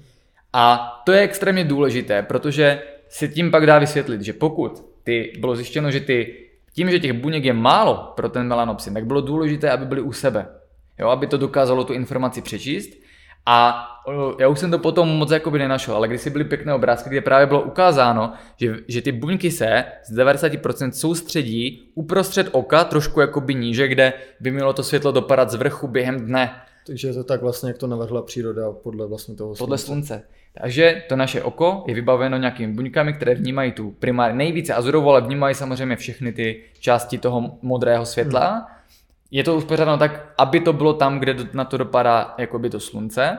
A proto, a to je extrémně důležité, tak jsem nenašel aspoň žádný důkaz tomu, že ty můžeš vnímat to světlo periferně, ale to, že ho vidíš, neznamená, že ovlivňuje cirkadiální rytmus. Mm-hmm. Takže tím se dá, dle mého názoru, vysvětlit, proč nemusí být ty brýle zaoblené. Mm. Protože ty můžeš vnímat, že na tebe působí to světlo z boku, pokud vyloženě si nesvítíš mobilem z 3 cm, což že jo, mobil máš ještě kor před sebou, ale může se stát, že máš puštěnou televizi, díváš se někde a připadá to bokem. Tak pokud se tam nedíváš těma očima a nedopadá to na ty, tu část, která ovlivňuje cirkadiální rytmus, tak by to nemělo působit, protože to, ty to můžeš vnímat periferně, ale neznamená to, že to má takovou sílu ovlivnit hmm. jako by cirkadiální rytmus. Tam vlastně třeba ten Jack Cruz a že ti lidi v Americe tak s ní taky nabízí třeba brýle nebo doporučují brýle, které nechrání celé to oko. Že? Jo, jo, to, jako, tohle, tohle vlastně jsem řešil i s Inkem, on na to má samozřejmě jiný názor. Já jsem mu tady tyhle ty věci jakoby ukázal, jak uh, to vnímám já a zatím jsem neviděl jakoby ten nějaký důkaz, že by tomu bylo jinak, což neznamená, že se to nemůže v budoucnosti změnit. Každopádně, když já jsem se to začal zajímat a byly ty firmy jako Ra Optics, kde to fakt dělají lidi, kteří tím žijou dnem a noci a vybudovali to i díky tomu Jackovi, tak všichni dělají ty brýle normální, mm-hmm. rovné. Samozřejmě můžou být zaoblené, pokud člověk chce, zejména pokud, že jo, tam jsou fakt nějaké jako ta možnost, že tam budete uhýbat pohledem a bude vás to ovlivňovat, tak je lepší mít tu jistotu a mít jo. ty brýle klidně uh, zahnuté. Navíc se v nich že jo, lépe potom leží a a tím pádem třeba i čte v leže a tak dále. No a, a tohle bylo teda propojení, že jo, jak vlastně, co je modré světlo, jak je v našem prostředí, co je, že, jo, že dokáže ovlivňovat náš cirkadiální rytmus a to je vlastně teď to důležité, že, jak jsem říkal, nebudeme úplně zabředávat do cirkadiálního rytmu, protože bychom museli jít k cirkadiálním genům a tak dále, a je tam více faktorů. Ale když to řeknu jednoduše, tak pokud vlastně uh, že jo, zejména v tomhle kontextu to modré světlo dopadá na naše oči večer z těch displejů, kdy tam být nemá, kdy to příroda nevymyslela tak, aby tam byla, tak dochází vlastně k tomu odštípení toho času, jo. Takže naše, náš mozek si potom, my, si, my jako vědomá bytost víme, je večer, za chvilku chci jít spát, jo. ale náš mozek skrze oči má informaci jeden, jo. Hmm. A teď tam myslím pak na to byla otázka, jestli, jestli když prostě uvidím modrou na chvilku, nebo teda když na chvilku se rozsvítí mobil, že, mi toho, že už pak neusnu a budu mi to, není to tak rychle. Jo? V těch studiích se ukazuje, že před spaním to je přímo uměrné intenzitě a množství toho světla a délce vystavení. Jo? Takže samozřejmě, když člověk že ho vůbec neblokuje a tři hodiny před spaním nebo dvě hodiny před spaním normálně je furt na mobilu až do poslední chvíle, kdy jde spát, tak se to posune prostě o ty dvě hodiny. Melatonin se sníží, od 40 až klidně do 80%. Prostě je to přímo, v podstatě, nevím jestli úplně přímo uměrné, ale v podstatě to kopíruje. Jo. Takže samozřejmě, když se stane, že během večera blokujete modré světlo, náhodou už si sundám brýle, něco se podívám, tak to není tak strašné, protože to je krátkodobá expozice mm-hmm. a dokonce ani v řádech minut to neovlivní negativně. Jo. Jinou věcí je potom, ale když by se člověk probudil v noci a podíval se na mobil, tak tam stačí už část milisekundy. Jo. Mm-hmm. Protože zase ta příroda to vymyslela tak, že před spaním ne, prostě nebylo modré světlo a tak mohla podle toho se synchronizovat naše tělo, ale během noci nebylo světlo žádné. Jo? A tam bohužel je to ještě citlivější a během toho spánku my vlastně bychom neměli vnímat žádné světlo a zejména když se probudíme a tam skutečně sice pořád může žít jakoby s mobilem v červeném spektru na záchod, jo, ale optimální je prostě vůbec nerozsvícovat a vnímat jenom třeba světlo zvenku ze světelného smogu nebo mm. takhle skrze to. A každopádně, jo, ten, to proč se o tom bavíme, tak je, že teda to modré světlo před spaním, protože tam v přírodě takhle nebylo, tak narušuje to vnímání toho času a co je důležité, tak na to vlastně je navázané fungování našeho těla. A pokud vás tady zajímá konkrétně, jaké ty negativní vlivy na zdraví to má, tak doporučuji ten článek na blogu, kdy vlastně my můžeme, a je spousta studií, které právě ukazují, že, že jo, když na tebe působí to světlo, tak zejména se ti opozdí, nebo sníží, nebo obojí vyplavování melatoninu.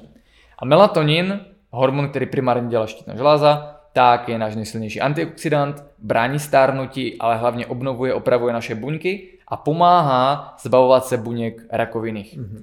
A proto jednou z těch nejdůležitějších implikací pro to blokovat modré světlo před spaním a umět v něm uvažovat je, že vlastně existují ne korelační, ale kauzální studie, dokonce takové dělané na půdě Akademie věd České republiky, které dokazují, že za prvé melatonin je klíčový k tomu, aby v těle nevznikla rakovina a existuje takzvaná melatoninová hypotéza rakoviny, která už je nějakých 40 let a je spousta studií o tom.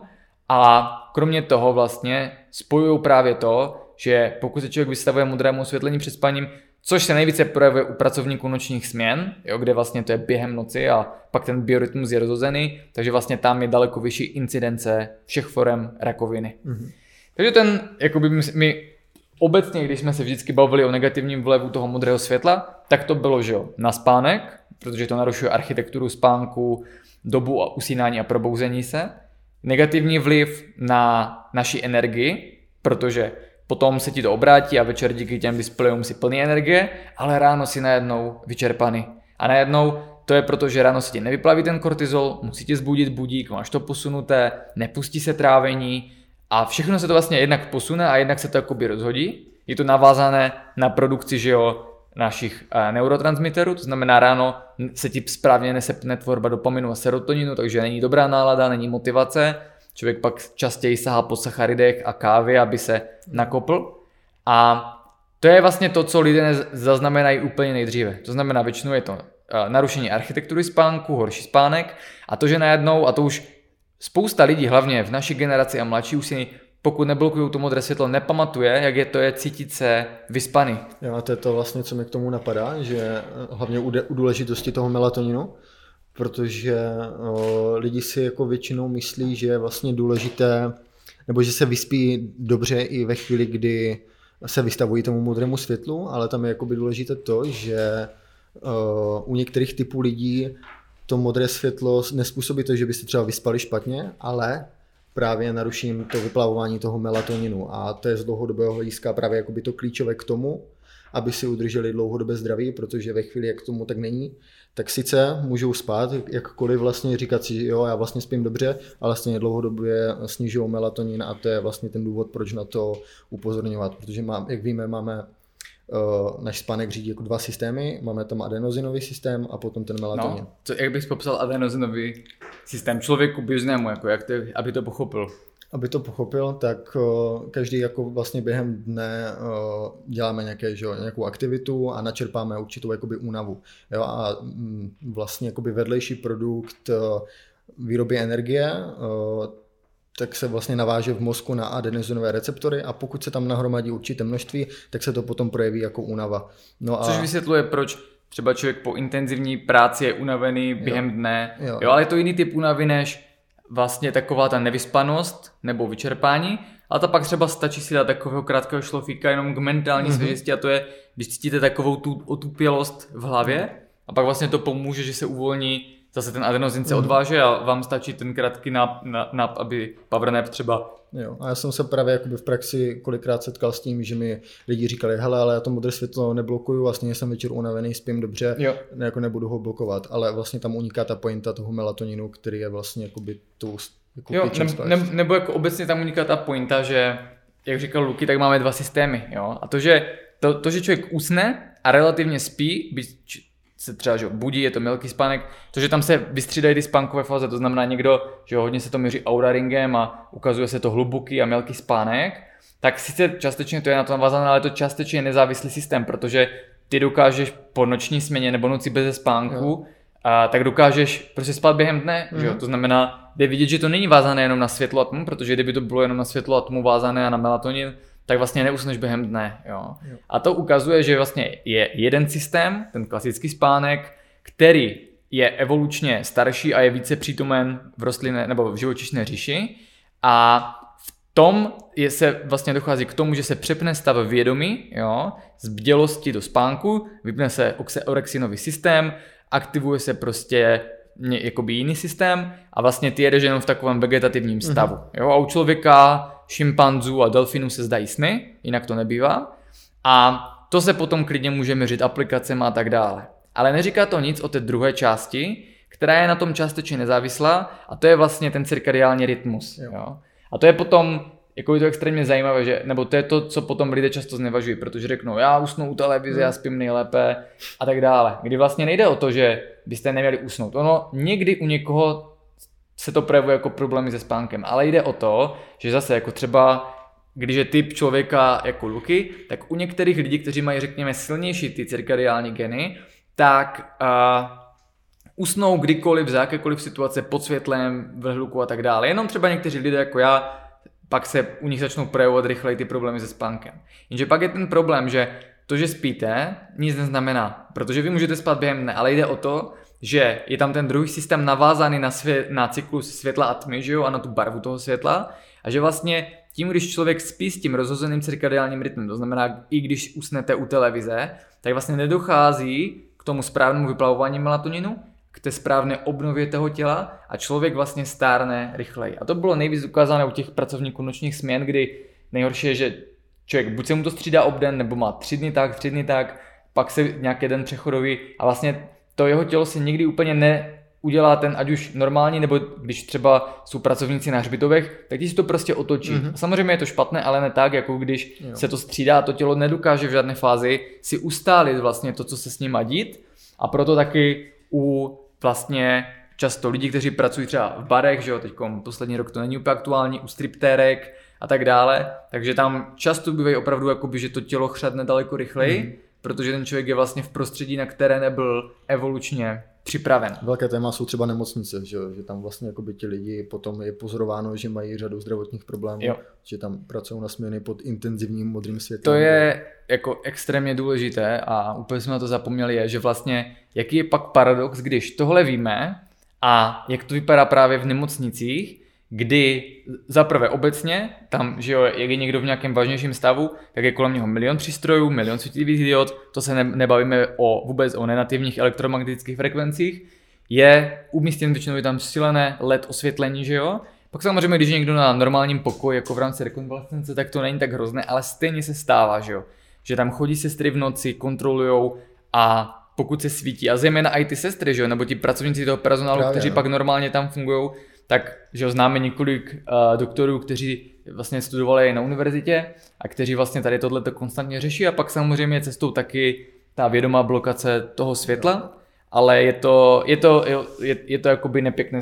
Každý, kdo takhle pracuje, můžou to být vojáci, hasiči, že jo, všichni patří mezi naše klienty, tak vlastně když si to pak člověk začne spojovat a uvědomovat, tak vlastně ta společnost je nastavena, že to funguje jakoby tímhletím mm. směrem. Tam, že se potom u nich objevují taky jako psychické problémy a taky myslím, že jsem někde našel nějaké studie, že se nejvíce objevují sebevraždy u tady těchto profesí. Mm-hmm. Takže jako je to zajímavé. Jo, to je, je super, že vůbec to nemusíme říkat jakoby tady všechno strukturovaně, ale spíše takové jakoby zajímavosti. Tak například, jo, je zajímavé, že a, vlastně teď, když jsou adolescenti, tak byli daleko dříve ve svém životě se dostali k tabletům a svítivým displejům, že jo. My jsme část života, tu nejdůležitější, prožili ještě bez, jo, nebo já třeba až do nějakých 24, tak ještě vlastně to skoro nebylo. Ale dneska už ty děti to mají dříve a dříve nejhorší, že dneska už úplně těm malým dětem, mm-hmm. těm kojencům, tak se dává na zábavu jakoby tablet. Jo, řekněme, OK, během dne to neovlivňuje cirkadiální rytmus, nemělo by stovat před spaním, což většinou rodiče že jo, nezohledňují. Tam ještě by the way zajímavost, že modré světlo uh, nejhůře působí na děti mm-hmm. a snižuje se to během věku, protože bylo zjištěno, že vlastně ta uh, rohovka se jakoby zakaluje a propouští potom méně a méně modrého světla. A proto paradoxně duchodce, kteří už ale mají rozbitý tak jako tak ten cirkadiální rytmus, že proto tam jsou ty problémy se spánkem, tak ovlivňuje nejméně, ale nejvíce hlavně adolescenty, kteří jsou paradoxně nejvíce vystavováni. A tam právě v těch letech, jak jsem to nejvíce zkoumal, tak byly ty články normálně v, med, v médiích, v, v Washington Postu a tak dále o tom, že a vlastně u těch adolescentů to způsobuje to vyčerpání, když to řeknu odborně, toho dopaminového systému, jednak v, v kombinaci se sociálníma sítěma, že jo? A potom, že jo, nemají ve škole, tam byly ty studie, že podávají nižší výkon, nemají to soustředění a potom můžeme začít hledat paralely s jakoby tím e, obřím zaplavením dětí charakterizovaných s ADHD, ADD prostě hyperaktivní poruchou a reutovým syndromem a tak dále, jo. Takže já tam vidím tu spojitost a ona je už jako poměrně dobře prokázána, že vlastně ty děti jsou hyperstimulovány světlem, na které jsou extrémně mm. citlivé, které mají příliš hodně jako drogu vlastně, neumí to regulovat, jim to dáno, aby se zabavili ve volném čase a potom samozřejmě ve škole, když ten přísun nemají, často jsou ještě pod nějakým pod nějakýma těma blikajícíma, blikajícíma šílenýma hnusnýma žárovkama a a těma tak vlastně se není čemu divit, že nemají energii, nemají motivaci se učit, jsou bez toho a potom, že jo, skončí škola, dají si nějaké cukry, aby si zlepšili náladu mm. a dají si další dávku modrého světla. A o to vlastně paradoxnější, jestli jste někdy viděli, když třeba máš malé dítě a chceš se s ním vyfotit, jo, tak pustíš mobil, selfie kameru a teďkom to mimčo začne úplně být hypnotizované a ty si říkáš jako jo, tyjo, že jako se vlastně vidí, tak neví, co to je, mhm. že jo, ale ty miminka ještě nemají tu schopnost rozlišit, podobně jako zvířata, úplně, co se děje na tom displeji. Oni vnímají jenom, že něco září. A protože ještě nevíš, v jakém jsou, ne, neví, jak funguje svět, tak najednou se objeví něco, co v nich stimuluje dopamin, že jo, co stimuluje beta mozkové vlny, to je to mhm. modré světlo, a jejich oči to propouští obří měrou. Takže oni úplně roztáhnou ty oči a začnou být hypnotizovány. Jo. Takže to je, zejména pokud že jo, máte teď malé děti, tak tohle je extrémně důležité dbat že jo, na nejenom jejich, řekněme, správnou výživu, což že jo, běžně se nedělá, ale vlastně i na tu jejich světelnou výživu, na to, jaké světlo k ním a, pouštíte. Určitě tady o tom by se dalo hovořit dlouze a dlouze, říkám pro různé ty výčty toho negativního působení večerního osvětlení, mrkněte na ten článek, a nejsou to malé témata, my jsme o nich i měli velké jakoby diskuze a články. Takže například a to dlouhodobé narušení cirkadiálního rytmu, zejména v kontextu modrého světla, tak a, vede k narušení metabolismu a v podstatě se podle těch toho, stři, v toho nového pohled, úhlu pohledu podílí na to, čemu se skutečně se to nazývá pandemie diabetu a obezity. Mm-hmm.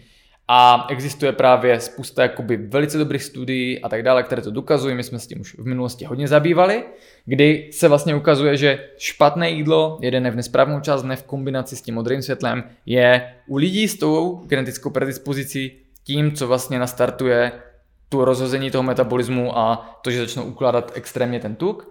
A Kardiovaskulární problémy, zrovna včera jsem dával do naší telegramové skupiny úplně novou studii, která ukazovala, že naše uh, že jo, srdce generuje elektromagnetické impulzy, nebo respektive elektrické že jo, uh, impulzy, kolem toho vzniká indukované magnetické pole a že jeho uh, míra těchto, nebo frekvence těchto impulzů je dána cirkadiálně, takže naše srdce samozřejmě funguje lépe během dne, méně v noci a pak to vysvětluje, proč většina infarktuje během noci, mm-hmm. když právě člověk dlouhodobě má odštípený cirkadiální rytmus, což je zajímavostí. Jo? Taková ještě poslední zajímavost k tomuhle segmentu, že uh, ono bylo vypozorováno a zdokumentováno, že vlastně, aby ti fungovalo srdce, tak potřebuješ v něm mít zdravé mitochondrie. Jo? Mm-hmm. Tím, když máš narušený cirkadiální rytmus a je to srdce tvojí slabou částí, tak vlastně ty mitochondrie jsou tam rychleji opotřebovávány, tělo tam akumuluje toxiny, těžké kovy, opotřebovává se a že vlastně potom u spousty lidí, kteří mají slabé srdce geneticky a mají dlouhodobě narušený cirkadiální rytmus, tak se právě objevují ty infarkty, které právě bývají většinou večer a v noci. A často, že u kuřáků, kteří pijí alkohol, protože to většinou dělají taky v noci, jo? Nebo kteří, že jo, lidi sledují večer televizi, že vlastně tohle oslabuje to srdce a zajímavostí je, že vlastně i se tak potom dával do souvislosti ta smrt Charlesa Polikvina, mm-hmm. že, který umřel na infarkt, a se obvinovali steroidy nebo tohleto a zajímavé bylo, že ten Jack Cruz uh, ho znal a že ho už jakoby dlouho upozorňoval na to, že vlastně obecně to, že cvičí ve fitkách a hodně cestuje po světě, ve fitkách pod umělým osvětlením, kde jsou ty letky často, ale hlavně to, že hodně cestuje po světě, mm-hmm. jo, kdy on skutečně třeba byl schopen v, těch zlat, v té jeho zlaté éře, tak za měsíc prostě pětkrát změnit lokaci ve světě. Jo? Znamená třeba každý týden být nejenom v jiné zemi, ale klidně na jiném kontinentu mm. a tím pádem máš non-stop narušený cirkadiální rytmus. A on ke konci začal přidávat informace, že říkal, a taky ty brýle zmiňoval jenom tak trochu a říkal o důležitosti vypínání wi na noc, ale vlastně možná až příliš pozdě si uvědomil, že vlastně to, co nejvíce negativního ovlivňuje, je to cestování. Jo? A že vlastně při tom cestování to je vlastně jiná forma, ten vlastně jetlag, že jo? Mm-hmm. Tak to je vlastně něco jako práce na směny krát 100 a teď si představ, že to je neustále. Jo. Takže i když měl nejlepší suplementy, nejlepší stravování, dokázal to nějak regulovat, tak to tělo jelo na dluh. Jeho otec zemřel taky na zastavu srdce, tím pádem je tam ta genetická predispozice a on vlastně takhle celé roky a roky šlapal na plyn, že jo, k tomu ty tvrdé tréninky a tohleto.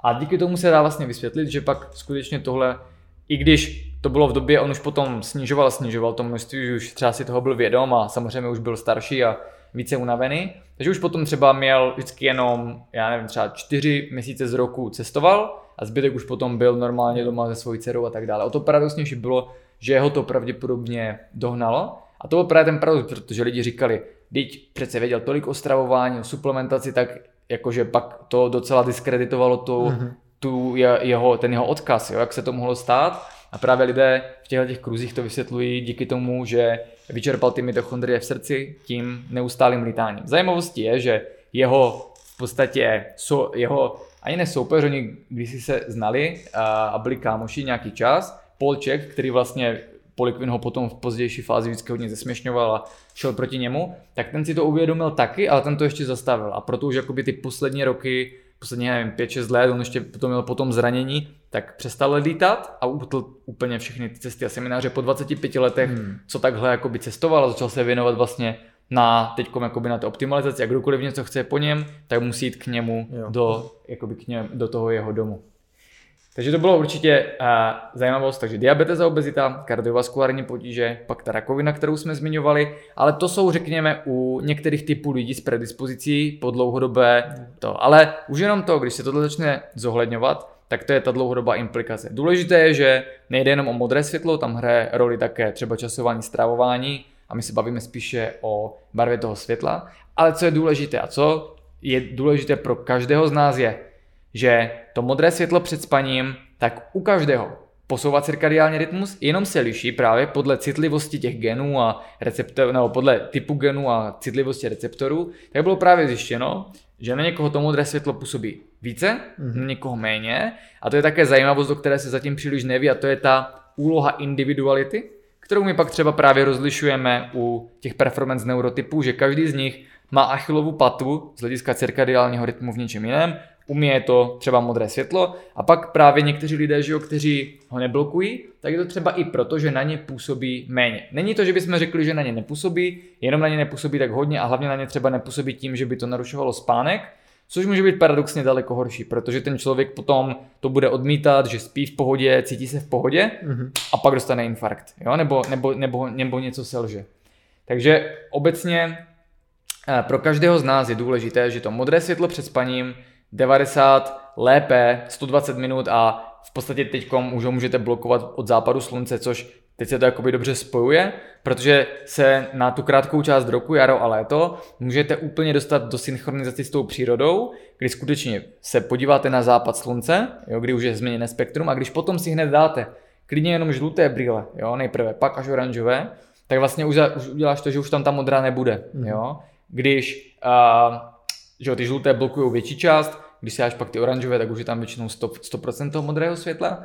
A to je pak jakoby ten takový pocit za dosti učinění, protože se konečně dostáváš do toho souladu s těmi předky. Že jo, v zimě je to složitější, protože tam je tma dříve, pak jo, jo. ještě potřebujeme svítit a být dále aktivní, protože to chce společnost, tak to je jakoby jiné, ale teď je super jakoby ta, zejména, že jo, když je zrovna pěkně, když zapadá to slunce, když jdeš na ten západ se někam podívat, jako třeba chodíme, že jo, my teď zapadá krásně na zahradu a do domu, do všech místností, tak si začne zaplňovat, že jo, takový pocit, to jsou ty endorfiny a pozitivní emoce a objevuje se právě ta, ty alfa mozkové vlny a člověk se cítí jakoby dobře, proto to od jak živa inspirovalo všechny tvůrce, vlastně, že při tom západu slunce získávali ty nové nápady. A pak, když už blokuješ, tak už přirozeně vlastně synchronizuješ ten cirkadiální rytmus poprvé tak, jako když třeba člověk je několik dní někde v přírodě v osamocení, protože tam vůbec nedáš tu šanci tomu modrému světlu, aby se tam Pluton už objevilo a tím, že tam byla ještě ta informace ze slunce, tak si to všechno pěkně sedne dohromady. No a zároveň je vlastně během té světle části roku daleko víc toho přirozeného modrého světla, které načerpáme během toho. Právě. Takže to hlavní teda je, že uh, Expozice dlouhodobá modrému světlu před spaním, ale spíše narušování cirkadiálního rytmu je už dneska spojeno s většinou civilizačních onemocnění, ať už je tam je jako příčina, nebo že prostě vytváří v tom těle oslabené prostředí, aby potom u specifických typů lidí ta nemoc mohla vznikat. A kromě toho ale u všech z nás vlastně, i když usnete, tak negativně ovlivňuje vlastně tu opravu a obnovu těla, ten melatonin. A protože čím si mladší, tak ho máš více, tak hmm. samozřejmě ti mladí lidé to necítí, že jo. To je taky ten důvod, proč člověk v 18 může se opít a druhý den se cítí dobře, protože ještě ten melatonin mu prostě odpouští tyhle ty věci, ale jak stárneme, tak se ten melatonin snižuje a snižuje se díky tomu modrému světlu stále více, hmm. stále rychleji a to pak samozřejmě taky vysvětluje, nebo pak si člověk uvědomí, že mu je 35 a že už prostě si cítí špatně, jo? Že, že už lidi jsou vyčerpaní, protože mají vyčerpané mitochondrie, nemají životní energii a všechno to má tu návaznost na vlastně to množství toho melatoninu a jak každý den opravuje to naše tělo a tím zpomaluje vlastně stárnutí, jo? když to řekneme takhle jednoduše. Dá se tomu taky pěkně předcházet, že jo? když vlastně člověk začne už brzo že jo, respektovat ten cirkadiální mm-hmm. rytmus, pracovat s tím modrým světlem, tak se vůbec jako nemusí do toho stádia vlastně jako vyčerpání a sníženého zdraví vůbec, vůbec dostat. A naopak, pokud se začnou ve 30 ty problémy objevovat, tak je nejvyšší čas to začít vlastně jako řešit. Že? Jo, no tohle bylo teda, jak nás ovlivňuje modré světlo před spaním a co bych ještě zmínil, jo, než se třeba podíváme na ty otázky od lidí, tak je, že my jsme si tady začali ten podcast tím, že vlastně nejenom, že modré světlo před spaním, ale hodně jsme se bavili o tom, že během dne jsme vystaveni umělému světlu v takové podobě, že tam je tolik modré, které se nikdy nevyskytovalo a ještě kromě toho je tam ta část modré, která vlastně taky není přítomna v tom slunci, primárně, jo. Není tam ta azurová, ale právě tam je ta sítě modrá a ta modra fialová. A Tohleto modré světlo, které je těsně před UV zářením, se nazývá HEV, HEV a to proto, že má vlastně nejsilnější energii. A to je potom zajímavé, cože pořád ještě pro spoustu lidí vlastně těžce uchopitelné, že tohleto HEV světlo, které dopadá na naše oči, tak má schopnost vlastně v té, tím, že má tu energii a když to řekneme jednoduše, tak to světlo, že na něho reagují ty buňky s melanopsinem, ale v přírodě takhle těž silné světlo nebylo, mm-hmm. myšleno jakoby z hlediska energie toho světla. A bylo zjištěno teda, jo, že to hev modré světlo je absorbováno těmi buňkami s melanopsinem, ale tím jsou ty buňky ničeny. A tím se dostáváme k zásadní informaci a to je, že vlastně člověk, to je potom ten blue light hazard, tak může být negativně ovlivňován světlem i během dne, pokud se objevuje, pokud žije v tom blue light toxic prostředí, že je neustále na počítači, pracuje s obrazovkama, anebo je v nějaké prodejně vystavený velice silnému LED osvětlení, kde jsou že jo, třeba v regálech a tak dále. A tam je pak ten problém, že to vlastně nejenom, že, že by to ovlivnilo večerní cirkadiální rytmus, ale že to v podstatě ničí receptory pro cirkadiální rytmus, ničí to obecně sítnici a zhoršuje to potom zrak. Mm-hmm. A bylo zjištěno, že vlastně v té sítnici to je jediné místo, kde jsou jak kdyby mitochondrie odkryté a normálně na ně nemůže působit to, řekněme, viditelné světlo, protože jsou v buňce, jo, ale tam jsou odkryté a bylo vlastně zjištěno, že tohleto a modré světlo je taky ničí. Oni potom produkují více volných radikálů a ty potom ničí všechno okolo. Jo.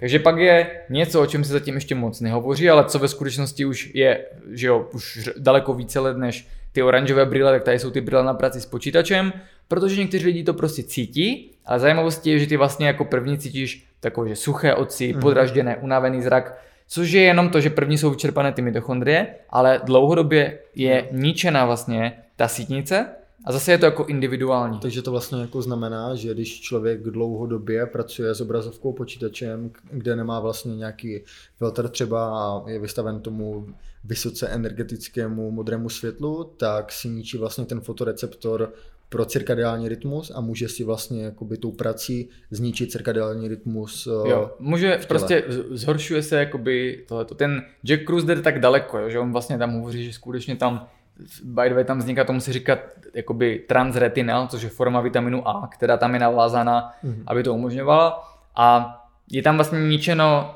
nejenom ty receptory, ale v podstatě všechno. Jo, to znamená, je tam ničené omega-3, které tam jsou. Největší koncentrace omega-3 masné kyseliny DHA je v sítnici oka, protože tam způsobuje něco, čemu se říká Bazanův efekt, hmm. což je zpomalování fotonů tak, aby potom mohl být zaregistrovány těmi buňkami, těmi receptory a v podstatě to funguje jako GPS, kdy ten satelit s tou informací se musí trošku předbíhat, aby ti sedělo vlastně to tvoje umístění tím, jak rotuje Země. A tady to je podobně, že vlastně to světlo se musí zpomalovat a zpomaluje se skrze ty omega-3 masné kyseliny, které jsou v té sítnici, aby vlastně mohlo být, řekněme, jednoduše náležitě e, zjištěno, kolik ho tam je. Jo. A když ale je tam příliš hodně toxického světla, které nebylo nikdy v přírodě, nikdy v takovém množství, nikdy celé dny, celé dny nebo hodiny a hodiny. Takže si jenom uvědomte, že vlastně eh, došlo k té obrovské změně, že někdy od roku 2010, řekněme, když to přeženeme 11 let teprve, tak lidé kompletně změnili svoje světelné prostředí a místo, aby se dívali do slunce, které se často říká že paradoxně, že ničí oči, Což je paradox, protože UV záření je z 98% odfiltrováno na úrovni rohovky mm-hmm. a tvoří jenom 20% toho spektra. Jo? Většina UV je odfiltrována na úrovni atmosféry, včetně UVC, že jo. Takže tady dopadne část, z toho většina je odfiltrována na úrovni rohovky a ty těch pár procent tam paradoxně potřebujeme, což je úplně jiné téma, ale potřebujeme zase získávat tu informaci z UV na sítnici. Samozřejmě, když se budete dívat do slunce během dne, tak si ty oči zničíte, jo. Ale spousta lidí právě, což je ten obrovský problém a tomu se budeme určitě věnovat někdy příště, je, že vlastně konstantně, když je slunce nosí ty sluneční brýle, čímž narušují zase tu kompletní informaci toho spektra. A jenom co jsem chtěl říct teda je, že my jsme vyměnili tohleto spektrum, kde převládá červená a infračervená a vnímáme plnospektrální záření za vykastrované modré spektrum, modrozelené primárně, které tu modrou má ještě v oblastech, na které jsme se nikdy neadaptovali. Hmm. A jenom když si tohle uvědomíte, tak nelze pochopit, jakože skutečně takzvaní odborníci, kteří jsou z této oblasti, ať už světla, nebo optiky, nebo, nebo olfaktometrie, takže vlastně nedokážou přijmout, že skutečně to světlo by dokázalo negativně ovlivňovat naší sítnici. Samozřejmě mohlo by to být, že to nic nespůsobuje, ale už jenom to, že se kompletně změnilo to prostředí a že naše oko se nikdy neadaptovalo na tohleto silné modré záření, aby tam tak hodně dopadalo. A to zajímavější je, že nás to vlastně ještě stimuluje a vlastně jako dělá, dělá nám to iluzorně dobře, že jo? Mm-hmm. To je vlastně jako... To je, to je ten paradox, že vlastně to modré světlo je stimulační, protože když bylo během dne, tak tím, že ho tam je 15% je azurové, tak potřeboval tak mozek to mělo stimulovat, aby jsme měli energii, abychom měli ostražitost, jo, a abychom, že jo, si ulovili, potře- udělali to, abychom zajistili přežití během noci, kdy jsme bezbraní. A ta příroda tak vymyslela, že jsme citliví na to modré světlo, protože ho vždycky bylo málo, a když potom zapadá slunce, tak by the way se přepínáme právě do toho modu odpočinku, kdy už tohle nepotřebujeme. A teď si vím, že se stává to, že lidi během dne tak vlastně se jsou závislí v podstatě na modrém světle, kde jsou stimulováni hodiny a hodiny obrovským množstvím modrého světla, čtyř až pětinásobně větším, než bylo. Takže samozřejmě podle mého názoru, tohle nemám nějak jakoby, že bych to někde vyčetl, tak to asi funguje tak, že když s tím člověk začne, tak mu to zničí část těch receptorů a vlastně potom paradoxně už nevnímá tak to modré světlo. Jo? Protože, takže vlastně mi potom se stává to, že to modré světlo vás už přestane uspokojovat to ze slunce a člověk potřebuje jakoby zvyšovat ty dávky. Mm-hmm. Ale je to proto, že vlastně už si zničil část těch očí. A já, jak jsem právě pracoval celé roky v noci, jednak jsem si tím, že jo, vyčerpával mitochondrie, dodnes vlastně regeneruju svoje tělo za ty roky toho cvičení hmm. a narušení cirkadiálního rytmu, tak to teď několik let dávám už dohromady, že jo, poslední dva roky jsem ten trénink hodně omezil, ale hlavně jako se stal ten hmm. základ, to svěcení těch biorytmů.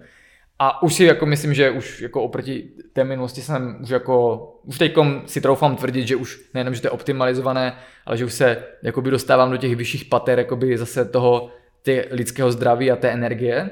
A, a vlastně, takže si myslím, že lidi vlastně čím dřív začnou, tím rychleji se nějakým způsobem doničí vlastně tady tohleto a potom už to světlo na jedné straně že jo, ne, ne, nepůsobí už jakoby na ně negativně, že by jim to neustále ty oči, ale vlastně potřebují ho více k tomu, aby cítili tu stimulaci.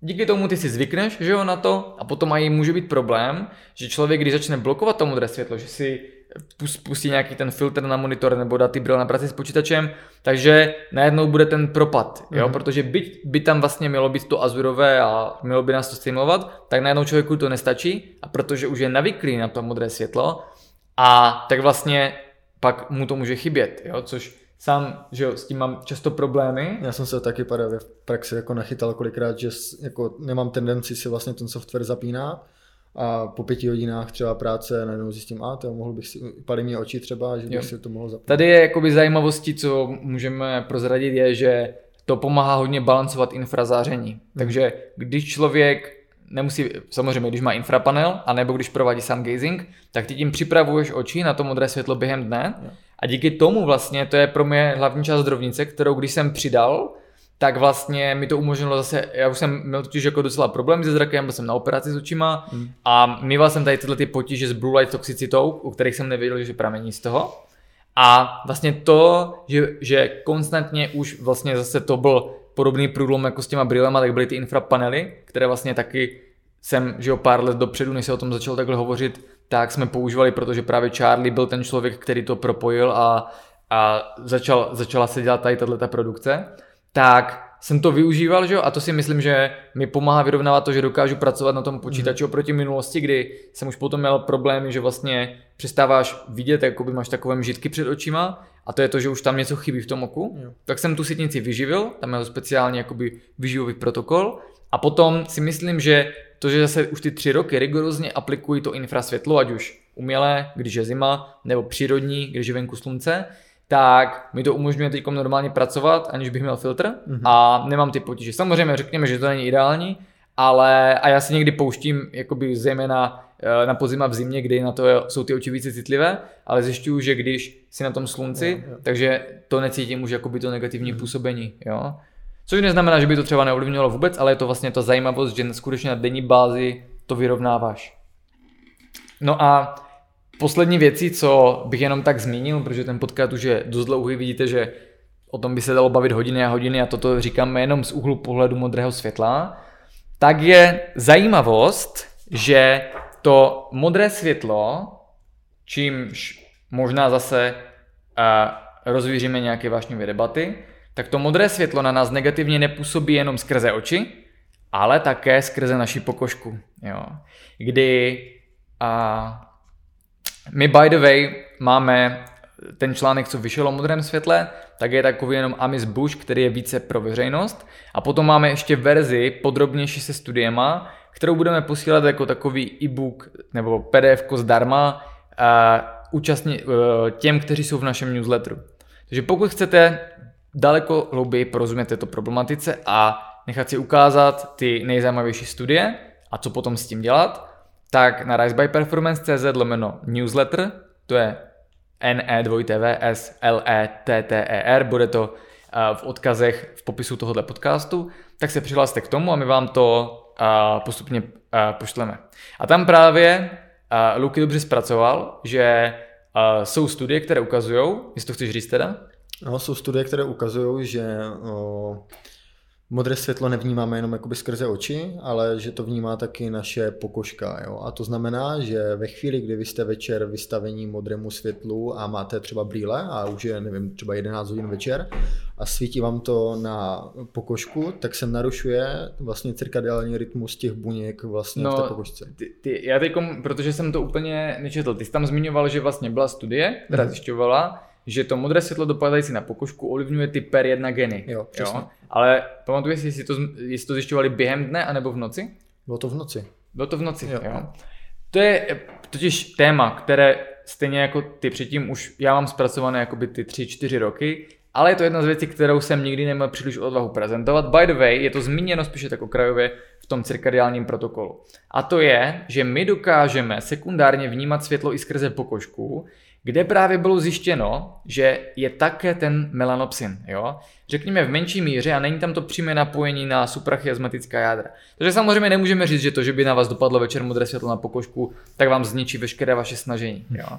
Ale pak jsou ty studie, které zpracovává Luky a které vlastně ukazují, že skutečně to silné, pokud byste večer prostě měli sice brýle, ale puštěné silné LED osvětlení bílé, tak vás to přeci jen bude negativně ovlivňovat, kdy tam z té jeho perspektivy to bylo skrze to, že to narušuje ty, ovlivňuje ty cirkadiální geny, které no. jsou v pokožce, protože každá buňka našeho těla má cirkadiální geny. A tam pak docházelo k tomu, že se akumuloval oxidativní stres, že tak. docházelo k poškození A to je důležité, to znamená, tam nemusí být přímé napojení na suprachiasmatické jádra cirkadiální rytmus, protože přeci jen máš pokožku, že jo? Mm. To je mhm. jako vysvětlení, proč vlastně, abyste se nebáli, když máte, že jo, kvalitní brýle, blokujete světlo, tak abyste se pak nebáli, každý, to, že nema, ne, třeba nemůžete díky partnerovi, partnerce změnit to světlo na televizi a dopadá to na vás tak, abyste se nehádali a nemlatili jste je. Jo? To nechceme.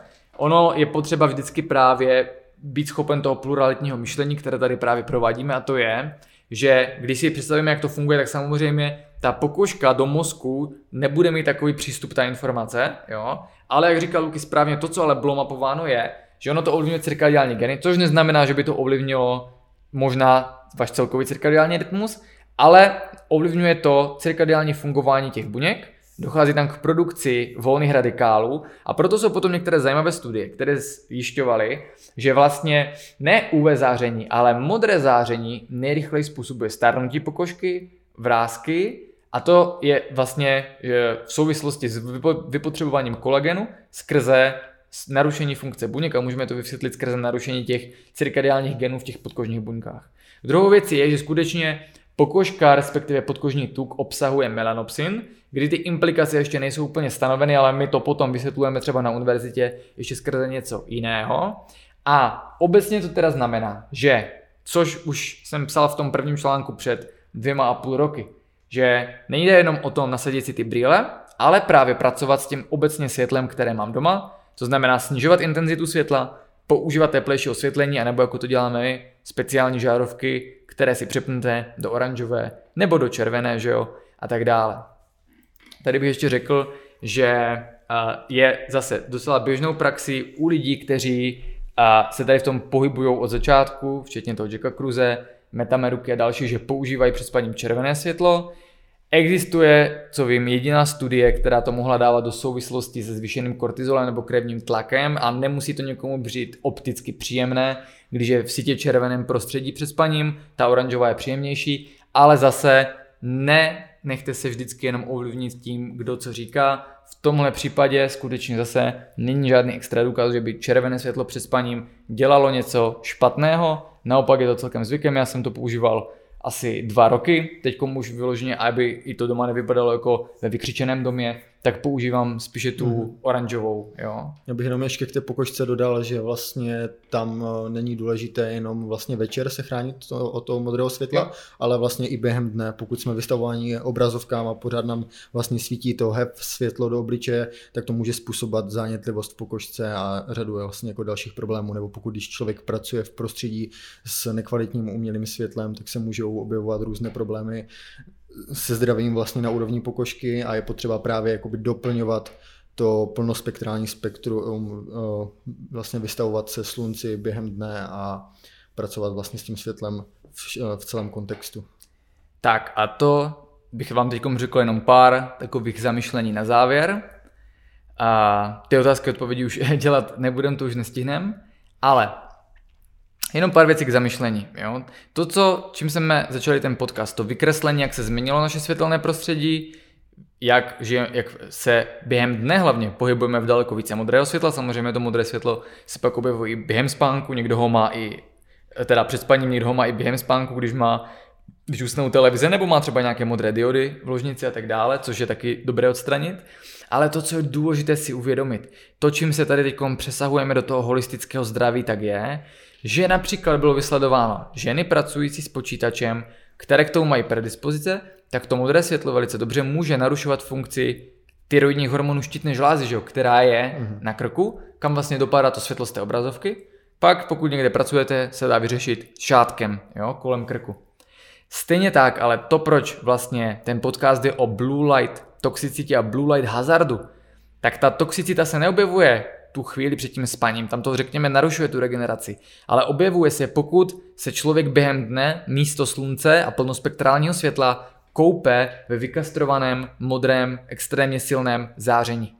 A potom skutečně, a když to posuneme dále, tak to světlo vlastně z nás, modré světlo, takhle intenzivní, když dopadá na čím větší povrch těla, tím více z nás vysává život, opotřebovává ty povrchové části, zatěžuje tělo skrze zánětlivost, skrze volné radikály.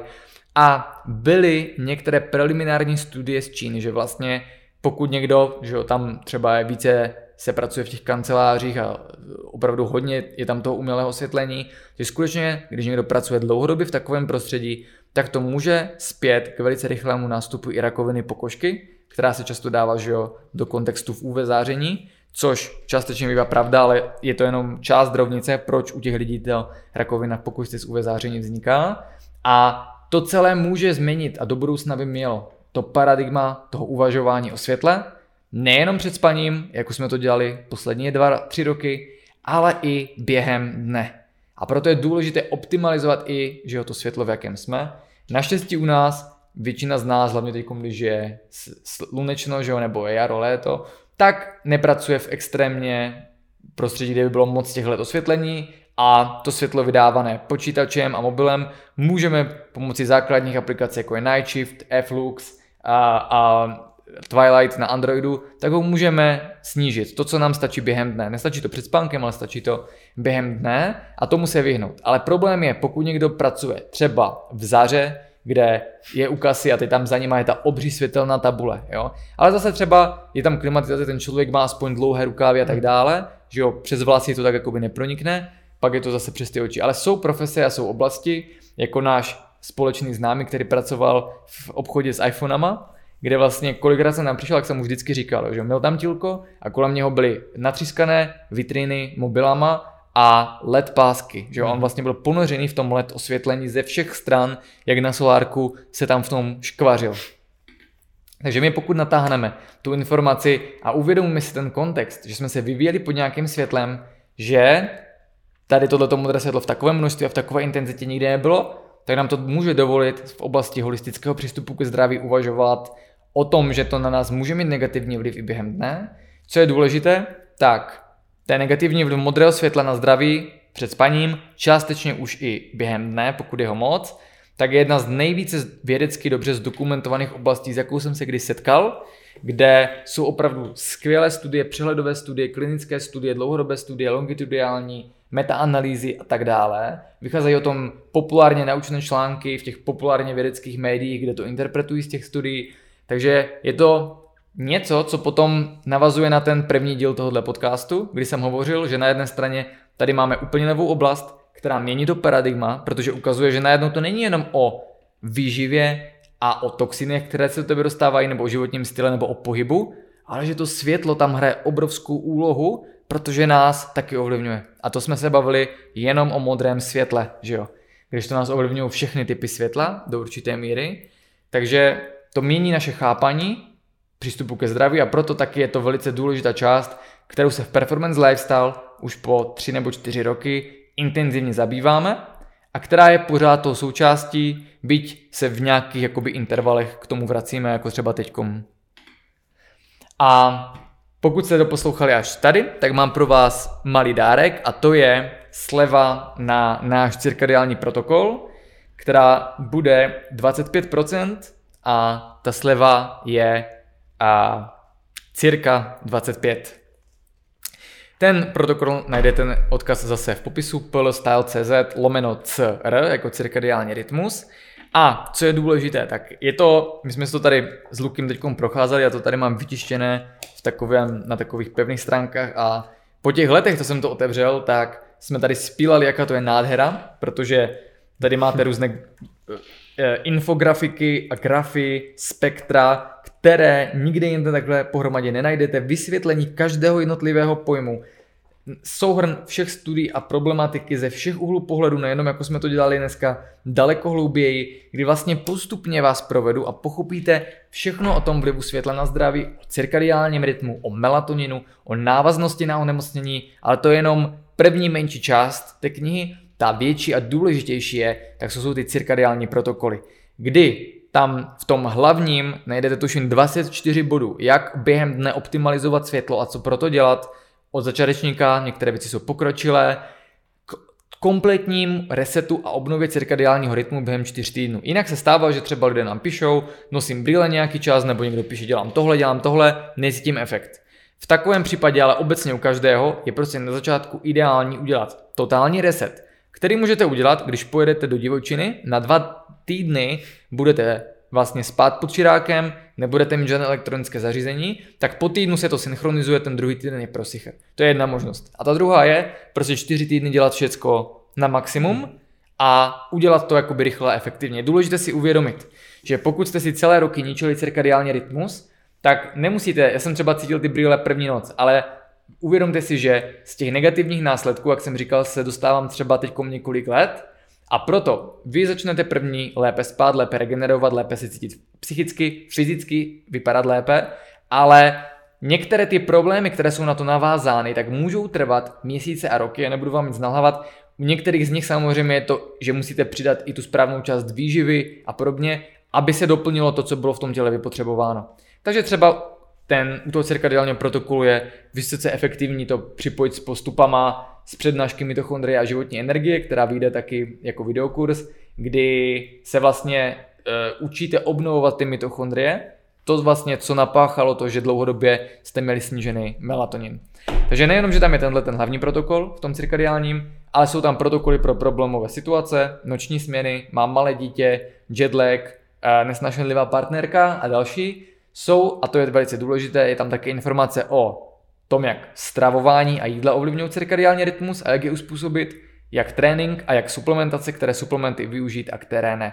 Protože to je taková zajímavost, kterou jsme nikdy moc nezmiňovali a to je takový úplně poslední tip na závěr je, že některé doplňky stravy už ze své nátury tak ovlivňují cirkadiální rytmus, proto by se měli brát během dne a některé dokážou přímo ovlivňovat cirkadiální geny, takže byť si je v dobré víře vezmete večer, tak oni dokážou aktivovat třeba ten gel Beamal nebo Clock 1 a vlastně zapnout znova to soukolí, i když budete blokovat modré světlo a proto i zohlednění té suplementace je řekněme na pokročilejší úrovni důležité. Takže tak Luky, něco poslední myšlenka na závěr? Mm, já myslím, že jsme toho řekli dneska, dneska dost. Blokujte modré světlo, respektujte světelné prostředí, snažte se být venku a užívejte sluníčka. A hlavně pokud s váma tenhle podcast rezonoval, protože v něm bylo spousta věcí, které nikdy minimálně od nás nezazněly, pokud jste ho našli přínosným, tak ho šiřte a sdílejte s ostatními, protože v opačném případě to bude naše tajemství. Tak Luky, díky. Taky díky. A těšíme se na vás další týden s podcastem o psychologii, neurotypech a vše okolo toho. Mějte se. Mějte se.